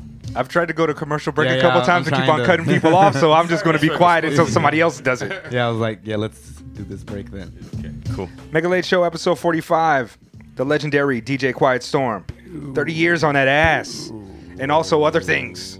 skr skr Oh, do I have an applause drop? I do. I only use the applause drop on the 404. Let me put a gunshot. that's a real one too. A real gun. Let's see. Let's get an explosion. That's right. Yo what's up this is the mega late show with dj quiet storm check it out Great musical choice, by the way. I'm feeling this energy today. I'm feeling this this West Coast uh, hip hop energy. This 90s hip hop energy in today. Tokyo, isn't it? on a very beautiful day in Tokyo. Mega Late Show, episode number 45. We're here with the veteran of the game, DJ Quiet Storm. i'm fly Absolutely. We were just having this really interesting, in-depth conversation about all this underground type of uh, business. Maybe, maybe I'll find a way to put that in the podcast. This, I think, this episode is going to be extra long because I don't want to edit out any of this. Even we were just talking outside right now and just getting this perspective from you, uh, DJ Quiet Storm. It's just, it's just mind blowing. Oh, What what did, were we talking about? The documentary that's gonna come that's out? right. yeah, Can you tell right. us a little bit Yeah, about I was that? just talking about that. Red Bull produced a documentary about uh, the Tech 12 Technics 1200s and the Sony Walkman, Japanese electronics that changed the world, and it should be coming out soon. Is what they've been saying for like six months now. So I'm sure it's gonna be pretty soon now. And uh, I got a bunch of old Walkmans that that I uh, collect. So I kind of introduced some of my walk, the old '80s Sony Walkmans. Talked about those for a while, and then the turntables too. They used my original 1200 Mark IIs from that I got in '87 uh, for all the tight shots of the turntables. So uh, check that out. That's that's my old uh, battle tanks that I got. Still working, still working like they're brand new. That should be coming out soon. I'm not sure what the title is going to be yet. It's a Red Bull. Yeah, I mean, I don't know if there's any piece of sing, uh, any singular piece of equipment that is is Dude. heralded as the Technics 1200s. I mean, people talk about these SM58s and and Lego and things of that, but like just uh, universally within the the DJ community, everybody's like, "Oh, those turntables are good, but why not just get 1200s?" It doesn't matter if they're 40 years need. old. It's all you need. They're good. Yeah, it's good enough for everybody else. Everybody. And and all the turntables that come out now are just trying to make Yeah, turntables yeah. that are as good as 1200s. Yeah. With with varying degrees of success. But That's shout a- out shout out to That's a lifetime purchase. That's, that's something that'll be with you for the rest of your life. So Yeah, absolutely. Well, shit, let's go into this Tokyo Spotlight. Um, now, for the Tokyo Spotlight, it's just a thing where we talk about a place or um, some type of event here in Tokyo. In the last few times, we've talked about a few restaurants or whatever. But this time, I want to give a shout out to uh, a podcast that, that I fuck with heavy, and they recently did an episode with our guy, Brooklyn Terry, and they give us a shout out on there. And the podcast name is Raw Urban Mobile Podcast, RUMP. And that's my guy, Tokyo Cliff and Chocolate Buddha. And what Shout they're doing is. What they're doing is very similar to what we do. Our our emphasis is is more or less on like the music scene and art scene out here, which they also touch on.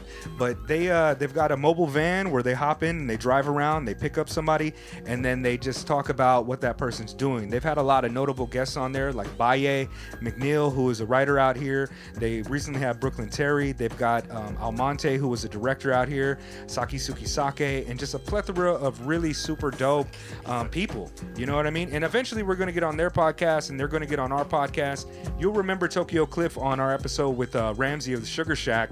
And uh, that's my guy. He's He actually posts our shows more than me and Late do. Yeah. And me and Late need to get on that a little bit more. But I just want to give a shout out to them. You guys can find them on Podbeam, uh, Podbean, or anywhere that podcasts are, um, pretty much. I, I don't think Spotify, but you know, iTunes. I get them through my little app, and they come out with these dope episodes like every two Fridays or something like that. And their content is always really interesting.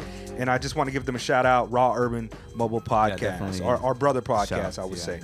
Uh, and let's go ahead and get into uh, the weather report, man. Should we start with you, late? Do you want to go ahead and do your weather report first? Maybe I should go first because mine's I think weird. I think ours is going to be a bit of a tangent about mine because it is a living legends type of joint. So if you want to plug that in, I'll get you all queued up here.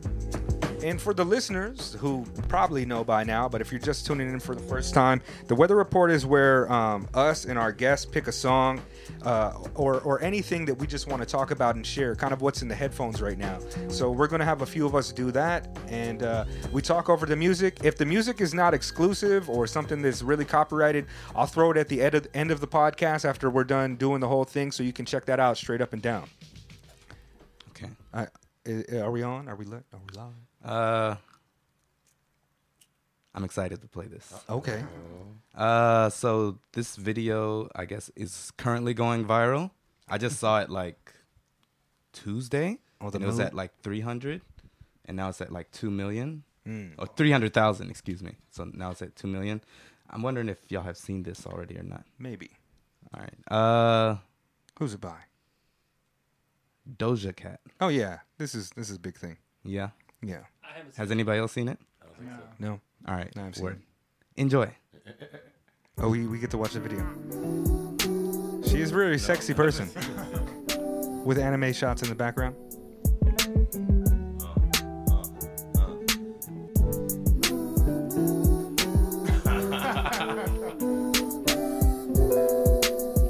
What's this about? I'm confused. Oh, she'll tell you. Yeah, bitch, I'm a cow. Bitch, I'm a cow. I was joking. I'm not a cat. I don't say meow. Bitch, I'm a cow. Bitch, I'm a cow. Bitch, I'm a cow. Bitch, I'm a cow. I, mean, outside of the musical experience, the video is very titillating. I would say. I kind of had the same thought, but when it got to this hook, I was like, oh, that's kind of clever. And she can actually rap. She also produced this whole thing. She produced it. Yeah, she produced, rap, made the video. Uh, just a really talented person. Very attractive and very I talented. would, I agree to that. Yeah. And I, I checked out some of her other stuff and like, you know, she's got bars like she can rhyme and can sing also. Got beef, got steak, hoe, got cheese. I, I think um, somebody was mentioning that this has got to be on like the Mount Rushmore of anthropomorphic rap tracks. it's definitely it's definitely up there with like half shark, alligator, half man from Doctor Octagon. I'm not sure what else would be on there, but you know, Uh, I gave you power, or what, what's it called? with with Nas The as Nas the gun, tracks, yeah, I gave you power. Yeah, that's up there too. It's got to be. But I would say that of all these videos mentioned, this is definitely the most titillating. I like that bouncing hamburger in the back too. It really speaks to me. But yeah, this this thing went super viral. I think it was like at number one on the charts or, or oh. some shit, man. It's like I mean, it's catchy, obviously, but I don't know, man. Like, it's, it would be so easy to just be like Lil B over this and not say anything, but she's like using like the uh, analogies well. Like there's some good wordplay in there. I just I think it's a dope track This on is its own. This is like simulacra, man. This is like hyper reality that Baudrillard was talking about. This is where this is where like the copy of the copy of the copy of what it's supposed to be is the product, and it's just so strange. Hmm. Like this is this this really shouldn't even be like a type of song, but the, the way that it functions is definitely ticking all those marks of what we expect from the music and it, it i guess it's supposed to be you know kind of a parody and funny but the delivery of it is just Yeah, that false reality that, that it's it's a like the song is what it is. Like there's no like you know oh she's talking about you know women's place in society. No, she's like she's a cow and she's rapping about being a cow and that's just what it is. this is the type of shit that would play like Oh my in God. like um yeah, there is a cow with a wig for the listeners that haven't seen the video but but this is the type of shit that would play on like they live you know what i mean Oh, like yeah. some type of really like capitalist consumer culture this is on like uh sorry to bother you type of you know this is the pop song this is the bizarre world where like koflo is the new pop sensation you know this is really interesting And I like like here at the end she's like refer- referencing other tracks like this is Ludacris but she's like changed it. I ain't a moose, bitch. Get out my hay. And she's about to flip uh, Kelis's song right now. Get out my head. Milkshake brings all the boys to the farm, and they're like, it brings them all to the farm not just the yard yours. My milkshake brings all the boys to I I think there's a line in here, Mega, that you'll probably like, where she's like, uh, Right, it's better than yours. suck a nigga dick or something. E I O. hey i like that i mean First i support off- that Yeah. It's better than yours. This is that ether, the shit that makes Yeah. your soul burn slow. I mean, I can appreciate it. It's better than I don't know if I would ever want to listen to the track without seeing the video though, because because the haystack, hogwash, barnyards in a throng. Definitely. That's calm. It's interesting. Do- dig it. Doja Cat.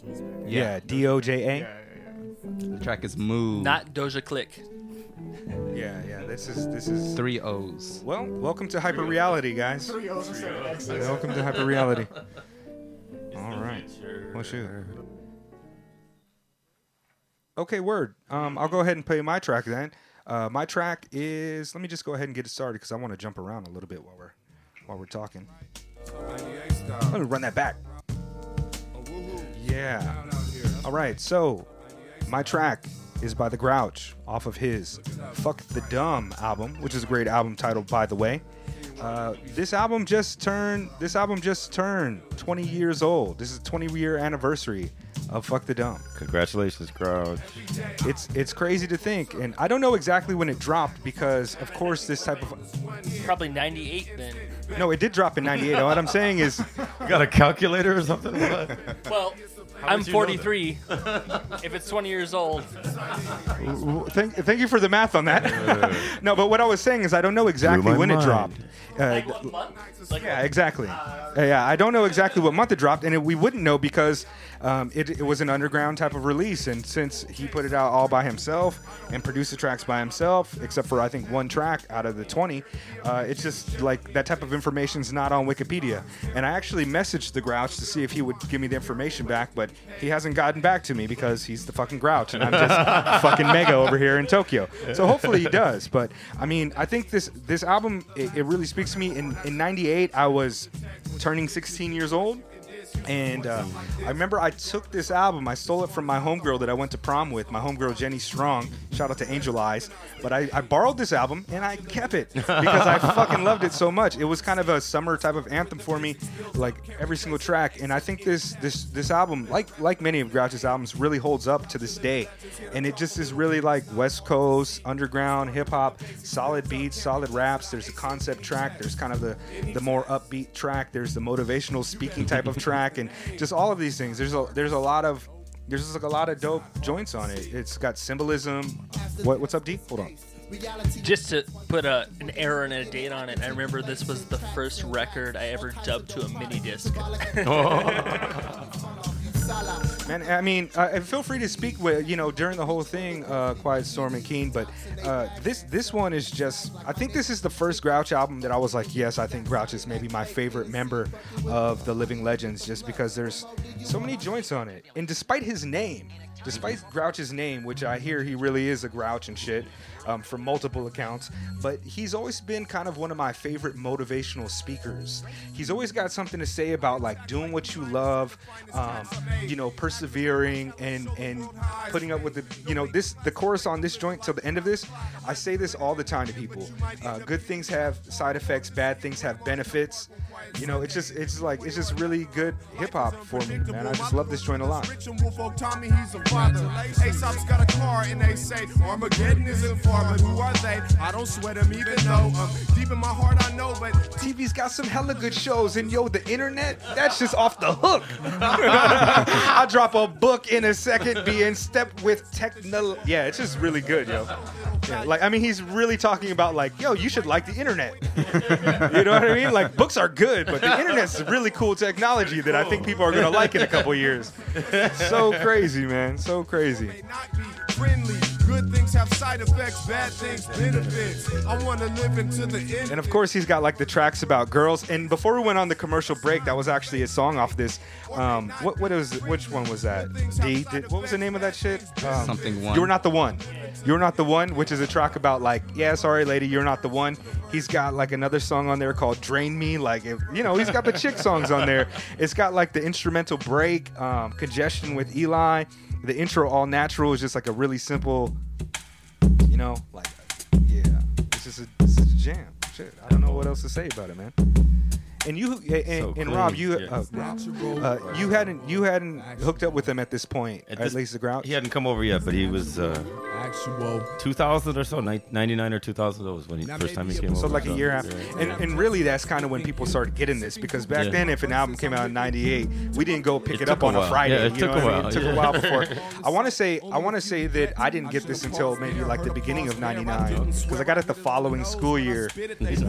Yeah. And I don't even know how my homegirl Angel got got this album, but yo, thanks for that, and I owe you like sixteen dollars or a gift a gift card to Tower A Records. lifetime of You- experience. you know what I mean? Yeah, this this album was was really my jam. I think it's kind of the first Grouch album that sounded really high quality studio produced. Um, the, the joint that came before that, like what was it? Success is destiny. Success is Destiny. It sounded really good too, but this one there's kind of this is clean. This is like a Rockefeller album and shit, which is which was a little bit, you know, th- it, it was that transition when that was really attention happening. to detail. Yeah.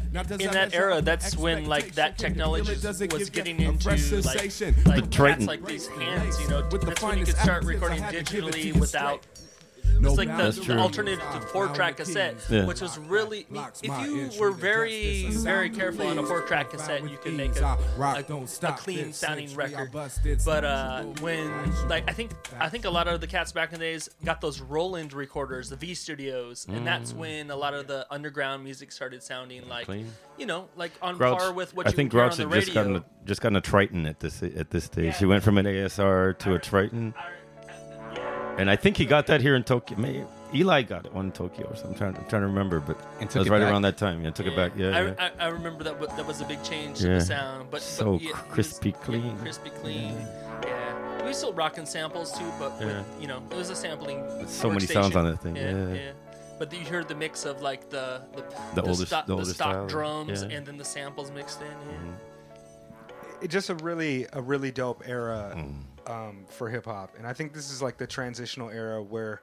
Um, before the uh, as this was coming out, it was still a very participatory culture where the people that were in the scene they were in there doing something. Everybody that you met at the show was doing something. Even like the dude's girlfriend was like doing something in hip hop. And after that, it became a little bit more fan based, and people just became fans of it. In terms like backpacker referred to people who were w- like down with underground culture but didn't do anything in underground culture. And and all that the heaviness of all that pejorative term and derogatory term fell on everybody who rock backpacks but were filled with black books graffiti and you know their your peace book or whatever. So i just uh, wanted to go ahead and and shout that one out and let me go ahead and pass the auxiliary to uh to keen now man. Okay. All right word. Let's go ahead and, and share yours keen. Let me go ahead and hit play Uh, tell us what we're listening to. So this is uh, the B-side to Dr. Bombay. The song is called uh, "Eye Examination" from Del Funky Homosapien. And um, this is a song that actually got me into underground music. Not just, uh, I mean, I was into Del, and you know, Mr. Dobalina.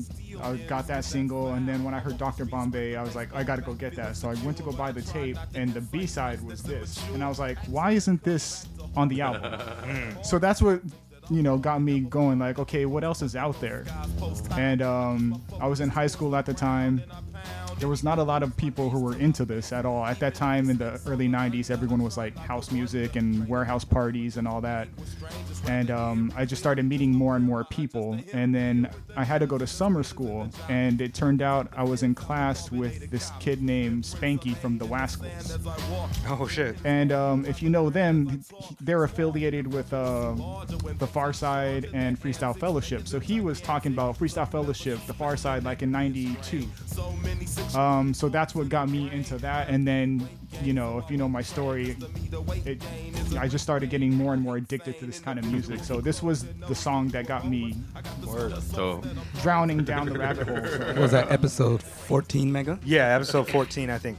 So yeah, check that out if you want to hear more about Keen's experience. But yo, Del is actually like a really prominent figure for me in hip hop as well. The reason that I have a nose piercing that's got the hoop is because of Del. Like I saw, I, I want. They used to have these um, VHS tapes that you could buy that would be like a bunch of hip hop, right? It'd be and and the the tape I got had Tupac's "I Get Around," Award Tour. It had an E40 song, and it had Del. Um, Wrong place. uh, Catch a Bad One, Catch a off Bad of One. Catch, a- Catch a Bad One.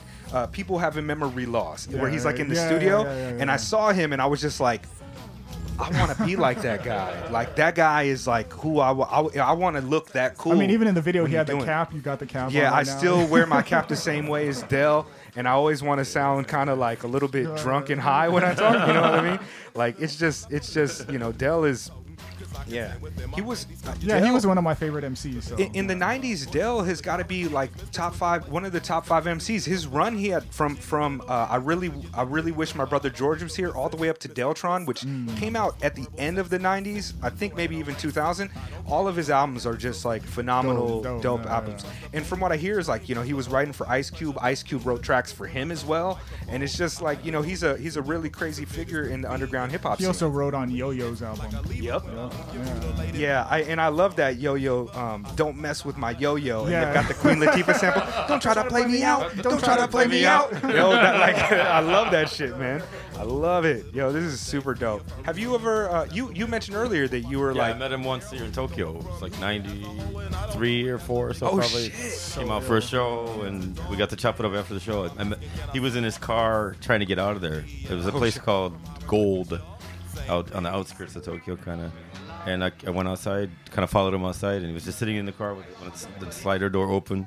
I was like, "Yo, Del, man, just Rob, man. I love your shit, man." He was like, I really wish your brother George was here too, man. Yeah. Yeah, I've seen. I've, I've met him a few times, and I've seen a couple of his shows. And unfortunately, the shows that I've seen, he was a little bit too too drunk to really. He wasn't a big, really, the really- big talker, right. yeah, when, Yeah. when we, but but it, Shout out we- to Del, he was cool. He was cool as fuck. It- It's crazy because Del became like a huge name in hip hop because of fucking the Gorillaz. After that Clint Eastwood track came out, people were people who I know didn't listen to like even hieroglyphics were like, That "Yo, dude Del, fucking." Yeah, like they knew the whole shit. They were doing it. Like I seen people do that shit at karaoke, like straight up the whole verse. And I hate rap ca- rap karaoke, and they're just doing fucking up the whole Del verse, like the whole track. But yo, shout out to shout out to Del. Did you see recently this uh, on some recent news? He was on tour with the Gorillaz in Europe and fell off the stage and broke his I ribs saw and that, yeah. punctured a I- lung. oh, doing shit. like hit the, the verse just started. Oh, no. And he like he, took got like too a head high? dive off the stage. I guess. Yeah. He, that that cat's always wearing sunglasses on stage and it was a nighttime Oh, show, no. so that's probably why. He, he's like, "Yo, someone let me out of my cage!" Ah! he's all fucked up. Yo, uh, another thing, like back back when I was getting underground hip hop, you would go into these like hip hop chat rooms. There was a cat named Dale, a D A L E, Dale, Dale the funky homosexual. and I was like, yo, yo, Dale is so raw, man. I'm fucking with Dale the funky homosexual. Yeah, I just thought I would throw that in there because it's a great name that I always associate with Dale the funky homosapien. Oh I wonder what that guy's doing right now. no, he's like in Tokyo as well. Yeah, yeah, Like, shit. Word up, word up. Oh, okay, shit. Let me go ahead and pull up the other track. That's such a big blind spot for me, man. What's that? West Coast underground music. Yeah, I'm I like- think I think I'll put together like a West Coast underground hip hop mix once I get my tables in here. Cause I hate trying to put together a mix on a fucking DAW. It's just not right. This should be illegal. A good place to start is uh, "This Is the Life." Have you seen the that? documentary. Yeah. Yeah. yeah, like the bigger names. Like I've listened to Del stuff and Souls of Mischief, but High road to Mike and I. not a lot of high. Well, a lot of the the underground Bay Area stuff, you can't like Sacred Hoop and Bored Stiff. Like you had to have known somebody. Yeah. Uh, it's it's fucked up because it's like it's like going into a library and there's no directory. There's just uh, all these books around and like where you start, you might start in the middle, you might start somewhere and to really see how it's all interconnected, you kind of have to have You need a Keen. librarian there. I need an intern. I might be able to help you out a little bit too. I mean, I know a little oh, some shum shum. you got a, if- if you got a somebody- catchphrase if- though. Yeah, That's keen. Oh, yeah. that shit that make your soul Yeah, burn if slow. somebody's interested in in transferring all my tapes, I'll, I'd be willing to let them do it. Uh, But I have over 300 cassettes Oh, shit. that need to be transferred, just unreleased shit. I would take on the Treasures, task like treasures. Like Atlas. like Yo, the all, Mega Late like- Show is, you know, open for anybody trying to be an intern. Yo, straight up and down. We are Yeah. looking for a video, a videographer as well. to really Like- put it on deck here. like all like unreleased Eligh freestyles from Log Cabin days, like when really? he was rapping fast, as fuck. like freestyles. Word. Okay, well, shit. Let me go ahead and play this track. If you want to tell us all about it, Quiet Alright. Storm. There's a rapper called Dio over here in Tokyo who uh, his crew is called Neri Motherfucker, and they're from Nerima, which is a part of an area Ah. of Tokyo, like a kind of a, a sketchy Ah, area down of the Tokyo. street, but yeah. Ah, Yeah. Netty motherfucker. yeah, Neri Motherfucker. That's pretty Neri dope. Yeah, I like that. You produce this? Yeah, I made the beat, and uh, the week after we made this track, he got uh, locked up, and he's gonna be away for a little bit. but this is he was just starting work on a new album, and this is the only track that ever, that we got recorded. So uh, we're gonna put this out as a single, like a, a single with another uh, couple remixes of his older tracks. And, Okay, shit. So we want to get this out there. But Oh, this is dope. Dio, production. yeah, it's all in Japanese.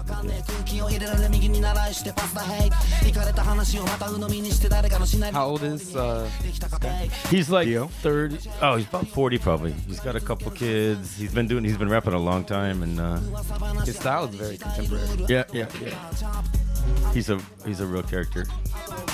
I like this a lot. Yo, free my guy Dio, man. Free Dio. Free, Dio. It's just weed, man. Is this a video, King, of him?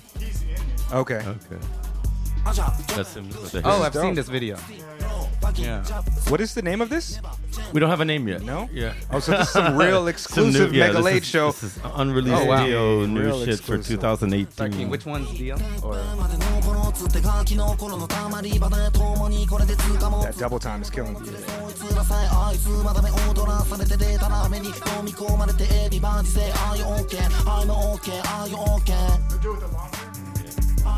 yeah, yeah. I think you showed us this video. man. Maybe. Ah, you showed us. Somebody showed us. Yeah. I think I did. I think Yeah, it was it was Okay. it was a while ago.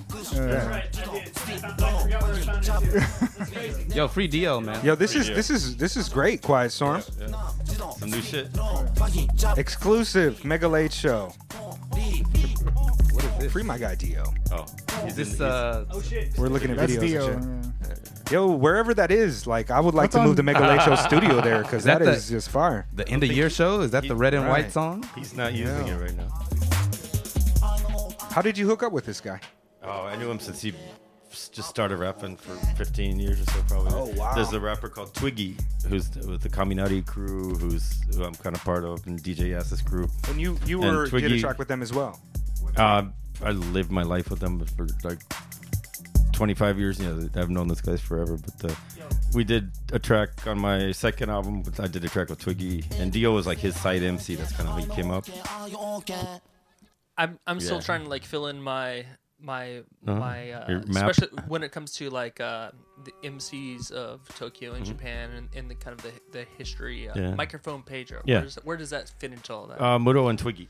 That was It's, Muro uh, and Twigy, yeah, okay. yeah. So that was like uh, mid '90s. Uh, they all came out at the same time. Buddha Brand, Pager, Soul Scream, Rhymester, kind of all came out at the same, like '95 or '96. Uh, Honestly, the first time I heard Yeah. Twigy was uh, Uh-huh. that record he did with Prefuse, a few, like Oh. the early 2000s. Yeah, yeah, I think yeah, Grouch yeah. and Murs were on it They too, were on it too. actually. Yeah, yeah, yeah. But uh, I was like, I might have oh, hooked that up. I might have been the one to introduce him. to that. Damn, that's Yeah, crazy, man. yeah. That's crazy. So is this where's this song available or is It's it? not. It's It's not. not. It's, not coming out in a couple months, in a month or two, Oh, probably. But yeah, we're get, we're That's gonna put a exclusive. couple remix. You know, DJ Baku, a Japanese DJ called DJ Baku, is gonna or has done You're a cool remix with of Baku some as well, yeah, man? Yeah, yeah, yeah. Yo, Baku did a joint with like Doseone from Anticon, and Oh yeah, yeah, yeah, he's Okay. dope. Yeah, he keeps busy, man.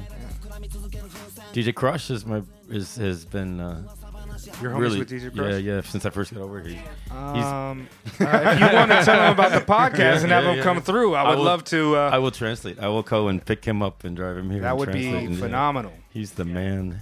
You heard it first, official, unofficial member of the podcast, DJ Quiet Storm. That's right. Appreciate that, man. We, I mean, again, we're just trying to like highlight Blessed, Japanese yeah. culture for Yeah. people who are Sure. not privy to it. And every, every once in a while, we get a person like yourself who is crazy. This beat is dope. Yeah, man, I'm ready to like Yeah, dive in. Like I've been like like- sticking my toes in the water, you know, because I'm a fan of like the culture and you know being out in Japan. I want to be more immersed in it. But now, like hearing all the names you s Yeah. you're saying, I just want to like Oh, jump yeah. in and Figure out like, what they're get all of this. Well, you know, if you look at websites like uh, Hype Beast mm-hmm. or Complex or any of these mm. po- websites that talk about Japanese hip hop, mm-hmm. they focus more on like the modern hip hop Sure, sure, aesthetic, which is like that poppy kind of trap sound. Yeah, yeah. This is this is bars. This is Yeah, this yeah. is you know not boom bap, but this is like contemporary fucking like hip hop style Yeah. without the trap uh, uh, trappings of I mean, trap. it's you know what I mean? it's no bitch I'm a cow, but it's still pretty good. I It's mean, no bitch, I'm a cop. that's a once in a lifetime. Yeah. That's a once in a lifetime achievement. there. yeah. We'll she never- might be the new poet laureate of our time. Like, this, yeah, this is a phenomenal. Yo, I saw Kendrick at Fuji Rock. I don't mean to change the Yeah? subject, but dude, we went, I saw him from the very front of that whole thing. Wow. He was just like he looked like God up there on stage. He, he rocked the whole. I think that that's the best 90, guy out right now. 90, 90 minutes and uh, 100 minutes maybe. Wow. Just had like He's got his band? 50,000 people. He had the band were on the sides where you couldn't really see him there on the on the uh, the left and the right in black clothes and he was just out there standing by himself in this typhoon rain just looked so it was just he was shining man. Yo, you Every- don't want me to everything he delete this does. track, do you? Can I just You keep can it on keep my that. phone? You and keep that. You got that email exclusive. Don't leak Yo. that shit. Yeah, no, no, I won't. I won't leak it. We Can- won't can even. he- we won't. We won't. Can he put leak it one time? Yeah, one time. Okay. Cool. Yeah. Great. I mean, I'm just happy speaking when of, people. Oh, this I made this shit too. Worldwide. yeah. yeah. yeah, yeah, yeah, You made, you made this beat? Yeah, yeah, Oh no yeah. shit. This is on. Yeah, this is on the That's same. my my cuts yeah. too on there too. That's crazy. Yeah. Yeah, Yeah. this was the first song on the. I got. the I gotta record, admit, right? man. Like, I always knew your name back then, but I just didn't like. Maybe I wasn't reading the liner notes all the way, mm-hmm. but I didn't always know where you figured. What I I did. I kind of I kind of perceive you as just like the homie in Tokyo Yeah, for the yeah, yeah. for the I was yeah like the But I didn't know like guest your house. like your production involvement as well. That's Oh. that's really dope, dude. Like I know this was the jam back then. yeah man. It yeah the anthem. I know they, during they, my life. they my brought this lifetime. back and put it out like immediately, and they got back to the states. After that was when I, when I was saying they spent six weeks at my house. Can I that was- ask we were doing Back this, then, and, what yeah. were you producing on? What were just you making this these shit. beats I, I just uh, I was working. I was just making beats because I like doing it. I got a, a Kai sampler, Oh, a, okay. a twenty Like a- twenty eight hundred. Uh, yeah, like a like a S, SP. like the rack mount. Yeah, the joint rack mount. Yeah, I think it was and I had a- S2000 or something Yeah, like there's that. twenty eight hundred With I the floppies? Yeah, yeah, yeah. Yeah, It's yeah. hella like big fucking floppies. and box When- of when floppies. did you- And a Roland MC50 sequencer, just Okay. a little square sequencer, and a little key- like a mid- little MIDI keyboard. Right on. That's, so uh, we- we've been talking about, you know, you're a DJ at heart, most definitely. But when did you start it getting into production? when I got over here in '92, what did I get? That's when I talked to Cr- DJ Krush. Told me get it, get an Akai sampler and Oh, this shit. Roland MC50 sequencer. That's all you need. dude. And I got like a little cheap ass uh, MIDI keyboard, like a half size MIDI keyboard. Just wanted to ha- I wanted to have pads, but I didn't So- know what those were. At the So time. basically, about And, when uh, you about the time you like got the 92, Tokyo, you started 93, doing yeah. That's so. and I just started making songs like every week. I was making beats, and uh, I, I had a couple albums of like these weird instrumental tracks that I had uh, that I still haven't let anybody hear. But uh, I just kept. I was just making tracks. And I thought it was really cool that I, I was working and during the day and DJing and like just making beats all the time and. Uh, cool, not putting anything out and just playing it for my girl and, uh, and friends and stuff. They're like, oh, that's cool. And and then uh, when Tom and Corey came over, the Mystik Journeymen came over, they're like, dude, you got you got a sampler? Oh, you got a sequencer? Let's make some shit. And I had a lot of these samples I had loaded up already. Was and this we just like, started hitting the. was like maybe the, like It's like for the night beat- they got. We made this beat the night they got. Is the, this a- the day oh, we met? Wow. Yeah. You made the yeah, beat. yeah. Fucking I think we so- recorded the raps too the day we Dope. met. Yeah. Wow. Yeah, man, that's I I, think of the, love this of the, song. I of the love this catalog. song, That's yeah. an And I put it in the iconic song and of the put it- yeah. catalog, man. Yeah, Yeah, yeah, that's so crazy. Yeah. You know, I may have at one point in time even even like thought, oh, like saw, you know, Quiet Storm produce this, but again, Uh-huh. it's been so so long, it's lost in time. Yeah. But yo, but hey, That's almost now that that's you're in 20 the room years ago. me, Yeah. yeah. thank you, man, because this Yeah, is I fucking sa- love part it. of the Oh. soundtrack of my life. Yup. Seriously, Thank you. seriously. This Thank album, that. this album, yeah. man, I had no idea. I had no idea. This is like a seminal album. Like this is it's Yeah, yeah. yo, you need to update your Wikipedia page. I'm gonna have to go do that shit myself. Like, I- I'm serious. I'm serious, man. People should know more about you. Thank you, thank People you. should know more about you. People want to know more about you for sure. If Keen doesn't, if Keen doesn't know about you, like Yeah. to this degree, then it's an issue. There's a problem with me. Keen should I know. know. I know. yeah, I, But- I remember the name Quiet Storm off the back of that record. Yeah, like, yeah, yeah. He Okay. was the guy when they went to Japan. Like I remember the stories of Journeymen going to Japan and making this album. I actually, I still have the vinyl, the cover, everything. Yeah, and it's just Quiet Storm on the back. Yeah. And they shout you out in the, in, I forgot what song. Like, track with Rino. Uh, Yeah. yeah, yeah, yeah, yeah, Yeah, yeah. I think that's how I knew his name. Is it was the shout out. I didn't Yeah, really yeah. make the connection about what you did Okay. on the record. I did the that's beat- so, the music part. That's nice, man. Super dope. Yeah, because when because when I heard the name Quiet Storm, he's like, "Oh, Quiet Storm." I'm like, "The Mystik Journeymen guy." He did he did do exactly that. He's like, what? Because Wait a I've been second. working so hard for 26 years over here, doing tours and Yeah, putting out yeah, albums yeah. and doing Fuji rock and shit, and Yeah. making music for a lot of rappers and shit. so But, fucking cool, uh, man. Just that one little fit, Yeah. bit in English. That, uh, Yeah, yeah. that's dope. I gotta get more information out of there. in Yeah, man, English, you man. you really you really should. Uh, you really should. You're such a yeah, an important figure in the whole genesis of this. I mean, I know we're celebrating 30 years of you being active, but I Mm. Yes, mean, yes. uh, you- we should be able to Wikipedia Time that to get shit that too. shit. You know what I mean? Word, man. Well, fuck What- it. Let's what- go what- straight what- into the combo part. Was this the first thing I you, mean, the you actually released under Under the name Quiet Storm, yeah, Quiet yeah, Storm? yeah. I put out a mixtape like uh, probably a few months later. Quiet on the set, So volume this was one. the very Ooh. first. Yeah, yeah, Damn. yeah. Damn, Yeah. super dope. You got that shit. Thanks, so bro. Keen, Keen is the guy. I knew he was the right, uh, the the right third mic. And Dallinger being here is also dope because we all come from that shit too, man. Thank you, thank amazing, amazing knowledge here. News. Yo, rest in peace to Aretha Franklin. Uh, rest in peace. Rest in peace, man. I- I don't think. I don't. I mean, she's been she's been around for a long time. What was she like 70, 60 years. Yeah. 70 73 or something like that something, when she passed away? What an, what an incredible what an incredible person. Yeah. Like I don't really I don't think that I have the words to do any of her shit justice. Yeah, but it's hard to like uh properly, you know, give props or I'm not using the right word to like these Pay people to- Yeah. that, you know, change, Change things. The course of history. Cuz like Yeah. when you think of Aretha Franklin, you're like, "Oh, you know, soul music." But then you have to remember no, she's like the genesis of that pretty much. Like that's her. feminism as well like Mm. just women's rights and putting that out there like her presence as a black woman and Yeah. the way it rippled out creatively to so many other super prominent artists like i mean prince michael all of. These people the like human how could you yeah. how could you do it i mean Imagine just being a person. you and, know and being Aretha Franklin, just the, the um, incredible life that she. i don't even know what to say i mean Mos Def, for example, right? Ah. Mos Def. Miss, His Miss- two his two most popular tracks probably Umi said and Miss Fat Booty. What is that Miss Fat Booty sample on there? Aretha. Aretha. Mobb Deep. what was that diss track joint that they had? Um, when the rain comes down, they had a Aretha sample on there. I mean, it just it, it's just really the rock steady break. You can't have hip hop without that. Exactly, exactly. Actually, I think Kai Star played that track as his weather report on our Ah, episode. yeah, he did. He Wow. played he played the Rocksteady joint from Aretha on our episode to give praise to her. And um, yeah, man, she's just a The really Public Enemy wouldn't exist without that break, right? dude.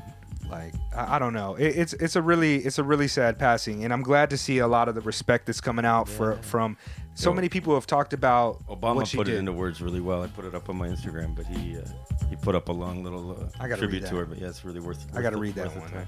It's, it's just, you know, I, I read Ashanti made a post about how she was in Canada touring and she got a, her mom's cell phone got a phone call and they were like, yo, this is Aretha Franklin. And the mom was like, no, are you serious? and then it was like, oh my God, it is. So uh, uh, Ashanti's mom gives the phone to to Ashanti and says, you know, this is Aretha Franklin for real, for real. Listen to her. And then Aretha was like, hey baby i just want you to know that up in canada they got a lot of germs. So i want you to make sure to wash your hands a lot while you're out there and to come back to the states as soon as you can. Aretha franklin. I mean that's grandma. You know what i mean? That's, that's your grandma right there. That is that is some real some real i mean my my i don't i never had a grandparent but my dad was really close with this older black couple um, who who I considered my grandma. I see that in Aretha. Like that's what Aretha is, and and just the same approach. You're talking about like an 86 year old woman who got you know 40 grandkids, and just that's how they do keep you fed. And Aretha is just a, a legend. So Yeah, bless. yeah, let's let's get on a less uh, a less um, sad note. I got another piece of news that I thought was pretty hilarious, and it's not necessarily hip hop, but as we were talking earlier, house, hip hop, punk all come from the same.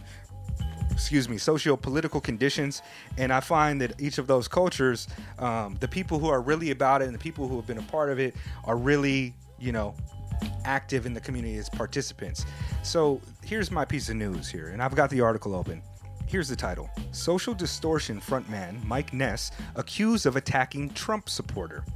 Apparently, this fucking uh, this bozo Tom Hildebrandt says that he went to uh, to a show in Midtown and he was listening. He grew up listening to the band's music and wanted to attend their show because he was very excited. And he never thought that he would leave bloody and bruised at the hands of the famous musician. It says cell phone video taken at the concert captures the moment. Social dis- social distortion fan says he was beaten up by the band's frontman, 56 year old Mike Ness.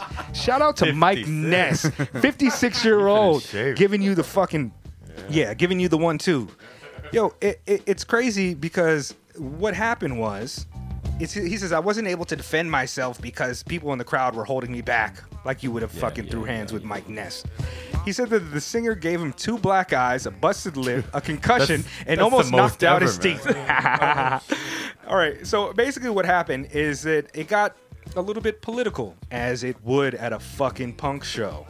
And so he uh, he shouts to the front man. He says, "I pretty much said I pay for your music, not your politics, at a fucking punk show."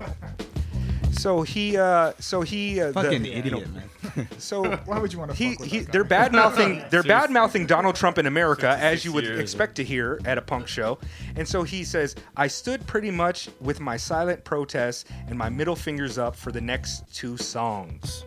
Directed at the front man. Ness didn't like that. And in the video, you can see him motion Hildebrand to come to the stage where the singer spits in his face. Yo, he takes his guitar off, jumps off the stage, and proceeds to punch me multiple times in the head. Talking about this. Yo, I mean, if you go, I love how people try to to to make it so artists have to be separated from their music, separate the artist from their music. When you're talking about hip hop and punk, these are music art forms that are very closely in tune to politics. I, I don't think there's an, uh, a genre of music that is so closely associated with political positions than hip hop. And yo, I can it's- think of nothing. It's crazy, Film? like the the listener base who are like like uh Paul Ryan, like the Speaker of the House right now. Trash. He was like, uh, "Oh yeah, my favorite band is Rage Against the Machine." Like, really, dude? like, Boo. like how? How, what kind of What did you hear when when he was saying all that stuff, man? And like, like you said, like people who listen to rappers, or you, then you'll read their comments like, "Oh yeah, I love this song, but you know." I Paul I Paul don't wanna Ryan get into this Paul Ryan was stuff. like those that work forces are the same that burn crosses. He's like, yeah, that's me, motherfucker. yeah, that's me. They're singing about me. Talking about. You know what I mean? It, it's it's it's crazy. Yeah, how can you listen to Kendrick Lamar and then be like, oh, I really wish he wouldn't do that politics stuff? You know, It- it- it's it's it's absurd to to think that people. And this is kind of what I was talking about earlier. There is a whole generation of people who are not participants in the, to the type of music and this in the things who are just fans of the music. And sometimes you have a weird ass disconnect where you think you can go to a fucking punk show and and be upset up. about some, you know, show up at a punk show wearing a fucking. uh, Make America Great Again hat and see just what happens. It's like going to a hip hop show and having a like A the N word on it. You know, like hood go on. go with a Ku Klux Klan hood to a Kendrick Lamar show and see what happens. And say, I just I don't want to hear about your politics. I just want to be able to listen to your fucking music. Well, I mean, that happened, man. Like, he had the white girl on the stage and she dropped Uh, yeah. the N bomb. yeah, pretty much yeah. exclusively only dropped the N bomb. Like, those, Right. those were the only words she She remembered. remembered. and then and then the like the news try to make it seem like if Kendrick Lamar doesn't want people white people to say the N word, then why does he say it in Yeah, his yeah. music? This is Kendrick's fault. So Uh, weird. uh, like, yo, this is the type of shit. If I would have saw that guy doing that and he was getting his ass beat, I might have jumped in and gave him a little bit of a kick too. Yo, like, I mean, come on, man. What, what are you What are you thinking, Bozo? Shout out to shout out to that guy's fucking concussion. I'm glad you're there. Stick around. Other than that, man, I don't really have any other news. Lee, you got some news? nah, I don't have anything. All right, let's ask these last few questions to, to wrap up the show. Word. And uh, all right, the the easiest one for us to just go off of really quick. Um, Lawson's, Family Oh. Mart, 7-Eleven, Mary fuck kill. Yo, it's. I've been here 26 years, right? It's only been the last like year or two that I've been able to even tell them apart. I never have. I never have given them the respect to like even distinguish between them. They're all they're just convenience, convenience, right? Mm. Yeah, I know. I know I've I kind of figured out recently that like uh, the coffee at 7-Eleven is better than the other places. But dude, it's just they're all the same. I think right? Fitz Ambrose said that too. Yeah. I think Fitz had Fitz was just uh, had concerns with the caffeine content of 7-Eleven's co- coffee. Oh, really? I think like he's like, I love coffee, but that does something to me I don't know. I like that. Who that. knows, I man? like I like it. Yeah. It's good. Yeah, it's- I like 7-Eleven the the drip. Yeah. Re- really, none It's of them just- are like You avoidable. got You, know, chips in the second aisle, and chocolate in the third, and the mints are over here, and the bread's over there, and the coke's in the back, and the milk's over here. Nikuman, No or Jumbo fucking Frank. difference. Yes, Yeah. it's combini- They need to get a little imagination in their business plans. I think.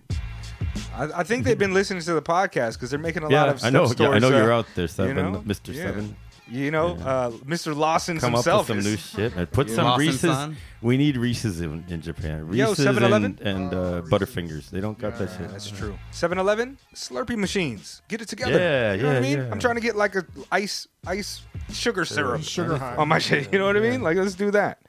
Late. Um. So, there's a devil on one shoulder Ah. and an angel on the other shoulder, and they're both uh, figures in hip hop or music. Who are your devil and angel? My devil. I don't mean this in a bad way, sir, but Gucci Mane Hey. is like when I put on Gucci Mane and when I get to that when I can get to that point at a party, I'm like, yes, okay. they're cool with it. When I- when I know that everybody's kind of like, they're not gonna like look at me like, what is this again? Me kinda, I can play some like old Gucci Mane. I know that this is gonna be a real Old party. Gucci Mane. Yeah, older Gucci Mane. Well, none of it's that old for me, but like like. uh Well, no, I just mean I'm from Atlanta, so Oh, for real? Like Yeah. trap talk? Yeah, yeah, uh, exactly. like that kind of shit. Even like when uh, uh, uh, I need my Serato in front of me to get my brain. Oh, no, he is my like- brain, but like uh, break up that that track we came out with. Uh, Why would you want to break up? ah, yeah, yeah, yeah. Even like that shit. I mean, love he's like Yeah. he he was hood famous forever, Yeah, and then like yeah. he's now reached a level where he's like Gucci Mane, but he was like Yeah. good in Atlanta for like, Mm. a long, Yeah. a really long time. I'm a real hood. Mm-hmm. He's such a prolific figure in hip hop too. Yeah, yeah. Like uh, the number of people that he's put on and have them break Sure, out sure. and, and contributed to that yeah. scene. Gucci Mane is really Gucci Mane. He's he's really behind that. You Mm. know what I mean? He, he's just a. He was kind of like the boogeyman in hip hop. Like Gucci, Gucci Mane Yeah, will yeah. really shoot and kill you at the radio station. Charlemagne has said Yeah. like, "Yo, there's one person. I'm I'm really, Really scared, scared of Gucci." of. And to see him now with his teeth fixed, looking happy, like healthy, and- you know, uh, you know, it's a great it's a great trans uh, transition uh, story um, for him. And I would like to see Hmm. it. your directed biopic uh, Ah, of him. yes, you know what I mean? That, that's really dope. I wouldn't even. What about the Angel? Angel would be. Erykah's the only one I can think of, right? It's a good pick. Erykah, everything is angelic about Erykah Badu. That is the first time anybody's picked a woman Oh, as the is. as the angel and devil. I think. Mhm. Shout out to that. Oh, Damn, we are her. toxic masculinity. As if women couldn't be the angel. Well, the women don't pick women either. That's Oh. because of our patriarchy Yeah. here. They feel oppressed by us, damn it. You know what I mean? I need more stuff in here. Different stuff. Shout out to Yeah. Tom. I saw him last night too. Shout out to Tom. Word up. Um, all right, uh, let's see. A, a couple more questions. How big? Oh, well, um, How favorite big? member of the Favorite- Wu Tang Clan? What's that? Favorite- oh, favorite RZA member by of- far. Not RZA by by far, far. but yeah, it's a close race. But RZA, he did. He put the whole shit together. His beats are so ridiculous. I, have love it, his man. raps. Too. I like Bobby that. Digital. Is that the first time somebody's picked RZA?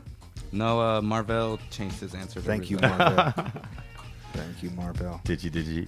I don't know if we have any other questions late.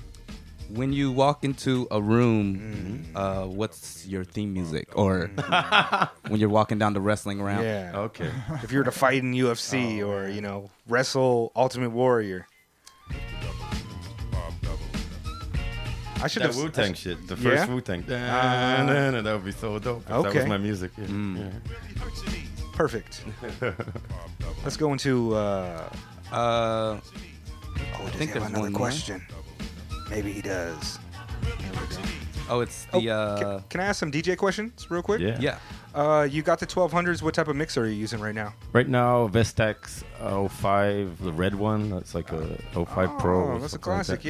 yeah. Yeah, Vestax. Have you had to trade out around anymore. the, the crossfader or is it still working lovely? It works. As it, I, I had to get a new power supply for it, and there's a the dude who, what's his name, Matsui-san, who used to work run Vestax or work for Vestax, bought all the dead stock, or all, bought all their uh, parts when they when they went out of business. And so he's so still when they went those? bankrupt, so he's he's selling them on the net. It's like something DJs.com and, or .jp or something. What about your needles So- cartridges? uh, oh, 04, 04, I don't even, oh, Forton. How do you say? Okay. I've never had to say that in Uh, English before. Ort- Ortofon. Ortofon, Ortofon, I okay, think. Okay. Those You- came out when I was over here, so I just I only know that word in The, s- in, the scratch, in the scratch needles. the gold ones.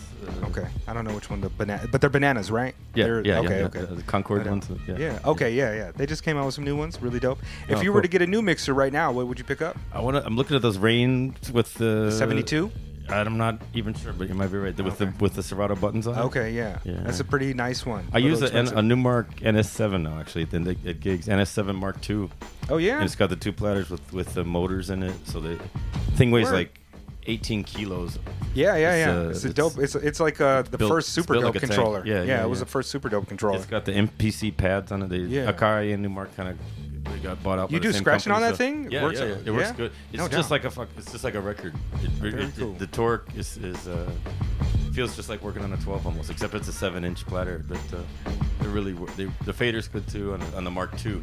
Word. So, yeah. Yeah, I'm I'm really curious about it because I'm about to get back into uh, trying to be a turntablist, and It's so like- I've got a bunch of I gear recommend that I'm that. It, it uh, but it, Well, I'm as well- picking up. might as well I'm picking up some. You I'm, might as well get yeah, I'm doing a, a real vinyl setup. Okay. Yeah. Word up! Did you see those new uh those new um phase uh needle Oh, joints? The the digital wireless ones? Yeah, Are where you don't need uh, control vinyl. yet? Those they come like- out next month. September Oh. is when they're dropping. That I'm looking at those because I'm carrying. When you put that my Numark thing in the case, it weighs 31 It's kilos, pretty heavy.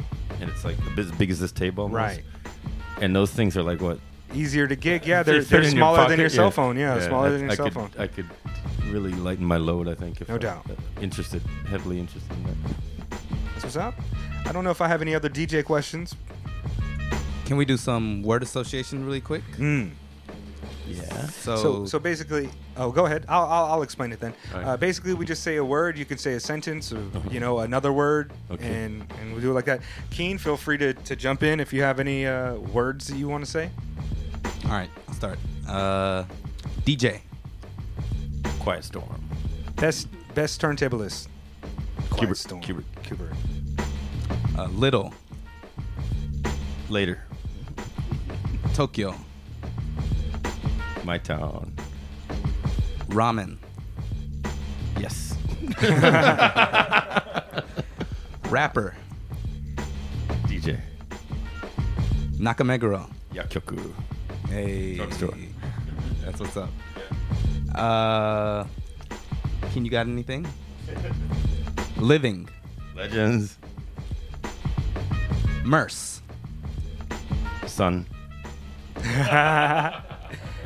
I like that. I feel like Murs is a little bit, you know, he got the big shoulders right now. I feel like I, I'm glad Dad took him down a notch, straight up and down. Uh, most most criminally underrated MC.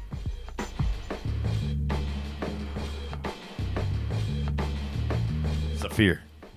Shout out to Saafir, Hobo Junction. Boxcar Sessions. I don't have any more. Oh, we don't. I, mean, I feel like I should have wrote down some some to talk about or whatever.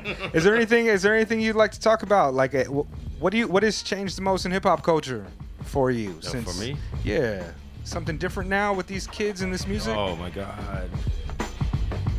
It's been through so many changes in the last 30 years, you know, uh, obviously. But uh, I love the new shit. I love this, uh, what the, the young kids are doing. Are you fucking with like uh, Yeah. Little Yachty and Yeah, yeah, yeah. Yeah, you like those cats a lot? Yachty, yeah, Yachty. I'm fucking with Migos and, and 2 Chainz and, and Are you uh, spinning that stuff a lot? Yeah, yeah, yeah. Oh shit! I, I, like mix it. that with like with like old Saafir. e- E-roll instrumentals and Oh, shit. And like, oh. yeah. Listen up. pu- Yeah, Hey, I like it. I gotta go check this I- out, man. Ever since it, That's the plan. Ever since high school, like what I my my shit would be the like the third song on the B side of the album when it was the only song that's like 80 BPM. Mm. I love for some reason I just love that shit from the start. So, and now everything is like that. So it's like uh, the track I made with Twigy like 10 years ago sounds just like trap music now. It's like it's all 808. I made this all 808 track with Twigy like rapping real slow on it. And it's like that's the way hip hop came out. So it's like, dude, this is my this is my shit. Everybody's doing my shit. So yeah. what do you Well, think yeah. about the DJ scene now? DJs there's so many DJs. That's cool. I don't know. I still got I still got gigs, so yeah. Everybody can do their shit. I don't care. Is turntablism still as vibrant as it used to be? No, not at all. Not at all. Not at all. There used to be. I, I remember in like the early 2000s when you could just when Qbert could come over with D Styles and, and like fill up the old Shinjuku Liquid Room with like 1,500 people and they just put on one beat And then scratch for. For four hours and people were just like yeah the whole time, just fresh, just that one sound for four hours and that's all we needed. Yeah. This was like the this is like the genesis of turntable. I mean, not the genesis, but this was huge. It was It like was yeah, selling it's- more than the guitar. yeah, yeah, yeah. That's- that Turntables was the- selling that more was than the story. guitar. That was the, that was the cool time. You still cut and scratch and beat juggle. Yeah, I still I don't juggle that much. And it's hard, kind of hard to juggle Oh, on on the the controller right. thing. It's, it's, it's uh, and I never was that big a juggler. I, s- I kind of stopped in like '96. My skills kind of stopped around there with the transformer scratches and and uh, flare, like a little Flare. three click flare is about all I can. I never got past the the hamster switch thing. Okay. I never could get my mind around that. So I, I scratched just non-hamster. Well, I'm gonna be uh, text messaging you and bothering you for tips and shit Yeah, in absolutely. upcoming weeks for sure. Let's go ahead and uh, before we go into our shows, tell us about your your shows where we can find you gigs? upcoming or and your and your Oh, regular. This is coming joints. out on what what date? Friday. It's Next Friday, the so the I'm doing 24th? Club Harlem in Shibuya tonight. The 24th. yeah. That's gonna be uh, what's this? And then the next week, the Friday after that, at Club Asia in Shibuya, which is right down the street from Harlem. I'm doing the 20th anniversary party for my party called Tight. We got Elda Sensei coming through. I'll be there. That definitely be there. What, wait, wait, what Yeah. day is that? It's the 31st, August 31st. Is that a Saturday? Friday? Friday. All right. Yeah. That day is heavy. Okay. Midnight Hour is also here that day. Mm, well, I'm going to tight. Ali Shaheed Muhammad. Yeah. Where are they playing? And? Adrian Younge. Uh, Oh. Billboard, I think. Wow. That'll be early though. You can come in tight. we'll probably open up are at right. 10, Yeah. 10 or 11. I don't think. get off until like 7:30, so It's going to be a busy day. yeah. Yeah, I'm, I'm, I'm actually playing that night, so Oh, are you I'll really? try to stop by after. Okay. Where are you playing? At Harry's? Yeah. Okay. Wow. Cancel. No. I I think I'll hit up tight. Shit. Good, good. I'll get you in. Hey. On the 11th of next month, we got the living room again at Unice in Daikanyama. Come through that. It's from 8 to 1, so it's an early party. Don't have to get uh, It's Tuesday, you, right? Tuesday, yeah. Yo, I On a might be able to make that Tuesday. From 8 to 1, yeah. Yeah. You can leave early too if you want. Yeah. Catch catch a train home. It'd be after work. Yeah. I've got, I've got AA. Come by for a drink after work. don't, don't let Ishi pull me out. Right, right. Yeah. Word up. What else am Late? I doing? Yeah, uh, 24 is a heavy day. Uh, Young Tokyo Festival is going down. What's that? That's Taiga, Ishwan, and Sphere of Influence. That's at Oh. Toyosu Pit. Also, that same day, Otozure Volume 2 is going down. It's Kojo, Kikasho, Oh. Jubi, Miki from Candy Town, and some other people at Contact. And that same day at Club Heavy 60, Slow Lights is happening Okay. for the Big- 16th anniversary. Big Joe. is gonna be there. Uh, I'm not sure of the lineup. There's a But- rapper called Big Joe from Hokkaido that's coming down for the show at uh, Heavy Sick, but he's gonna come through tight also after Okay. done. Yeah, Oh, secret Yeah, just guest. go to has some man. secret guest. Yeah. Oh, and oh wait, no. I'm, I'm thinking What is something this? else anyway. What's this What- beat? uh, Del Funky Homosapien bars to rock. It's Uh, not Dale, the funky homosexual. Uh, the next day, the 25th, Blacklist. Fell, the hump- fell off the stage. Wait, that's all on the 24th? That was just the 24th. Yo, Jesus Tokyo was Christ. crazy. Right? Yeah. Uh, the next day, Blacklist is having their 10th anniversary. That's BES, Issugi, Okay. Larmy, Dinary Delta Force, and Fortune D, aka Ninja Dupa, at uh, Club Asia. Uh, the breakdown's also going down that day. Shout out to Chase and Adam. On the 26th, uh, Tokyo Soul Drive is happening at. Wait. I think this is supposed to be Saturday also. Uh, so the 25th also Tokyo Soul Drive. That's our guy Hero King's event. Uh, come listen to some live soul music and enjoy the vibe. That's at Moja in the house in Shibuya. Oh, they got legit chicken and waffles. Oh, Chicken and moja. Moja. Interesting. Of deliciousness. Moja, moja. And on the 28th, Robert Glasper is going to be at Billboard. Uh, our guy Scott Popular has his event lit, Lit. happening I'll, I'll, at I'll be Soul there. Food House. I'll be there. They also got chicken and slanging my waffles there. You're slinging Oh, you're gonna be there? Yeah, yeah, Hey, yeah. hey, hey, He hey. offered me some table space. So That's what's up. Come buy Alright. some shit. Yeah. Brilliant. Yeah, I'll see you there, man. I'll be there. I'll Shout out to after. Scott Popular. I fucking think he has one of the Scott best Popular's names. man. That's a good name. Yeah, fucking yeah. good name. And if you know the guy, like it suits him. All Suits his big ass. Yeah, and uh, on the 31st, uh, I'm gonna be at Harry's. Yeah. Ali Shaheed Muhammad is going to be, and Adrian Younge are going to be at uh, Billboard. And maybe Born, on the Mega Late Show. Hey. Born Free is going down at Harlem. That's DJ Hokuto, DJ Alamaki, Marzi, DJ Saw, Tsukasa, Out to Yuki. Marzi. Uh, Special Session 2 is going down at Club Heavy 60. And Tight 20th Anniversary is happening Yes. at Club Asia. Tight. Be there, be there. That is a phenomenal name as well, by the way. I put that. I Tight. made it. I gave it the name in '98. So Oh my god. Tight was uh, yeah. kind of at it its was just peak. A, it was a a peak Bay term, Area you know what I term mean? back then. Yeah, it wasn't really worldwide yet. Yeah. but Yeah. I used to have a I used to have a shirt that I made that said "My science is tight." Oh. Shout out to the Bay Area. Mega Late Show episode number forty-five with the veteran OG. Yo, Quiet Storm.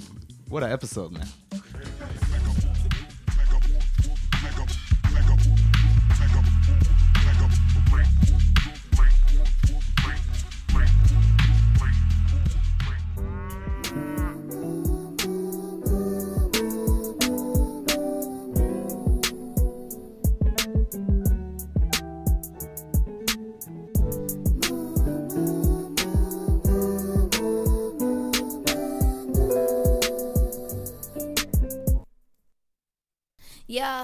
Bitch, I'm a cow.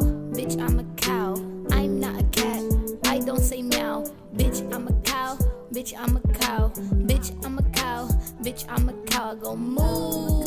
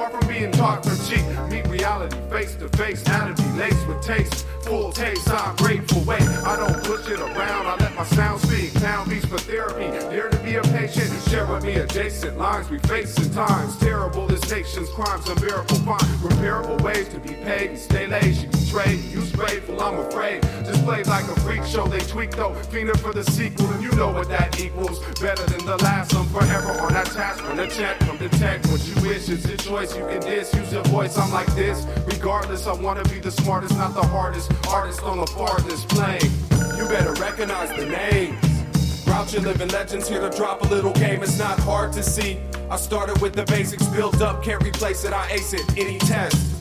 You better recognize the names. Grouchy living legends here to drop a little game. It's not hard to see. I started with the basics, built up, can't replace it. I ace it any test, any test. You better recognize the names. It's not hard to see. Nope. It's not hard to the test gets aced, reality is faced. While you searching for your new beginning, I continue lacing tracks and wax, all types of dope product, symbolic of my rise to victory. While you fall off, you sala, kuta mavichodin hindi. Catch me on the beach where the girls leave bikini tops in they bags, and some titties sag like my navy blue dickies.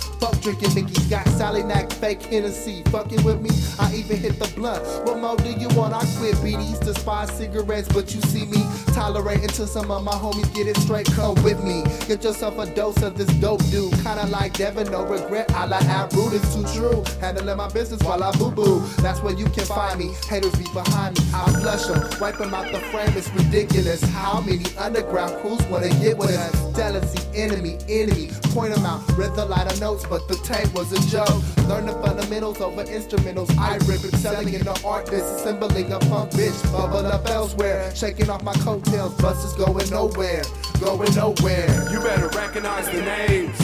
Grouchy living legends here to drop a little game. It's not hard to see. I started with the basics built up, can't replace it. I ace it any test. You better recognize the names. Grouchy living legends here to drop a little game. It's not hard to see. I started with the basics built up, can't replace it. I ace it any test, any test. It's not hard. You better recognize the names.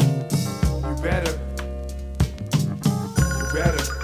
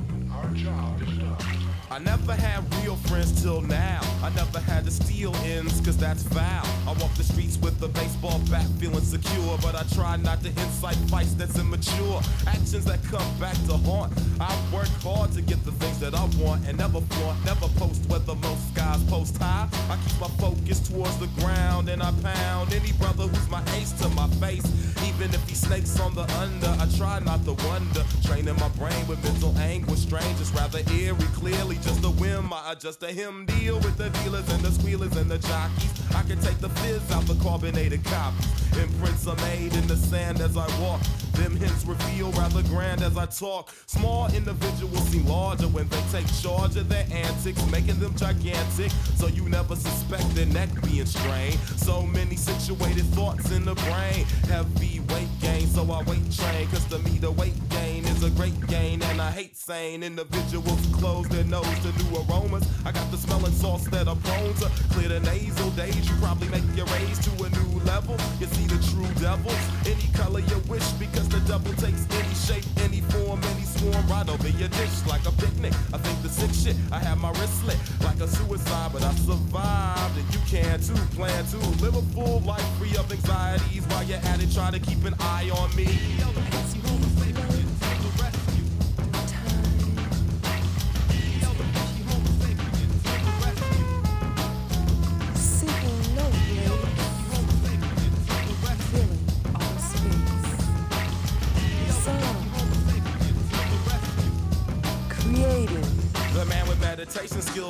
Spills, lyrical liquid, filling dreams with dreams, and I will cream whoever sins wicked. Oral floral arrangements are strange since you don't have the comprehension. I will stomp and lynch them. I'm not the one promoting gun toting, cause I contain within my brain these computations just as potent. The mental torturer, of course you will acknowledge me, cause Mr. Twister places pictures, mental fixtures of photography. Shitty little bitties never get their clitties lit, but I don't think they'll resist Mr. Twister. When I flex my verbal text exit, mental anorexic. I don't cater to the imbecile, so you can bet this is a brain buster, pain thruster, strain, plus the overwhelming pressure between the temples when I touch the microphone. I might condone the usage of abuse if it is convenient. I slant and lean it like a lever when I leave you mutilated by my enunciated cleaver. I survive the either and the either. Now let me take a breather. From my own little world, little girls, little boys, stay free of hurries, free of worries. That's the riddle, boys, for prosperity. Where are we going from here as a whole? And I don't know, and that's the biggest fear when I'm slipping into darkness. Now I'm asking, can I spark this? It's DEL, y'all, from hieroglyphics, y'all, saying peace.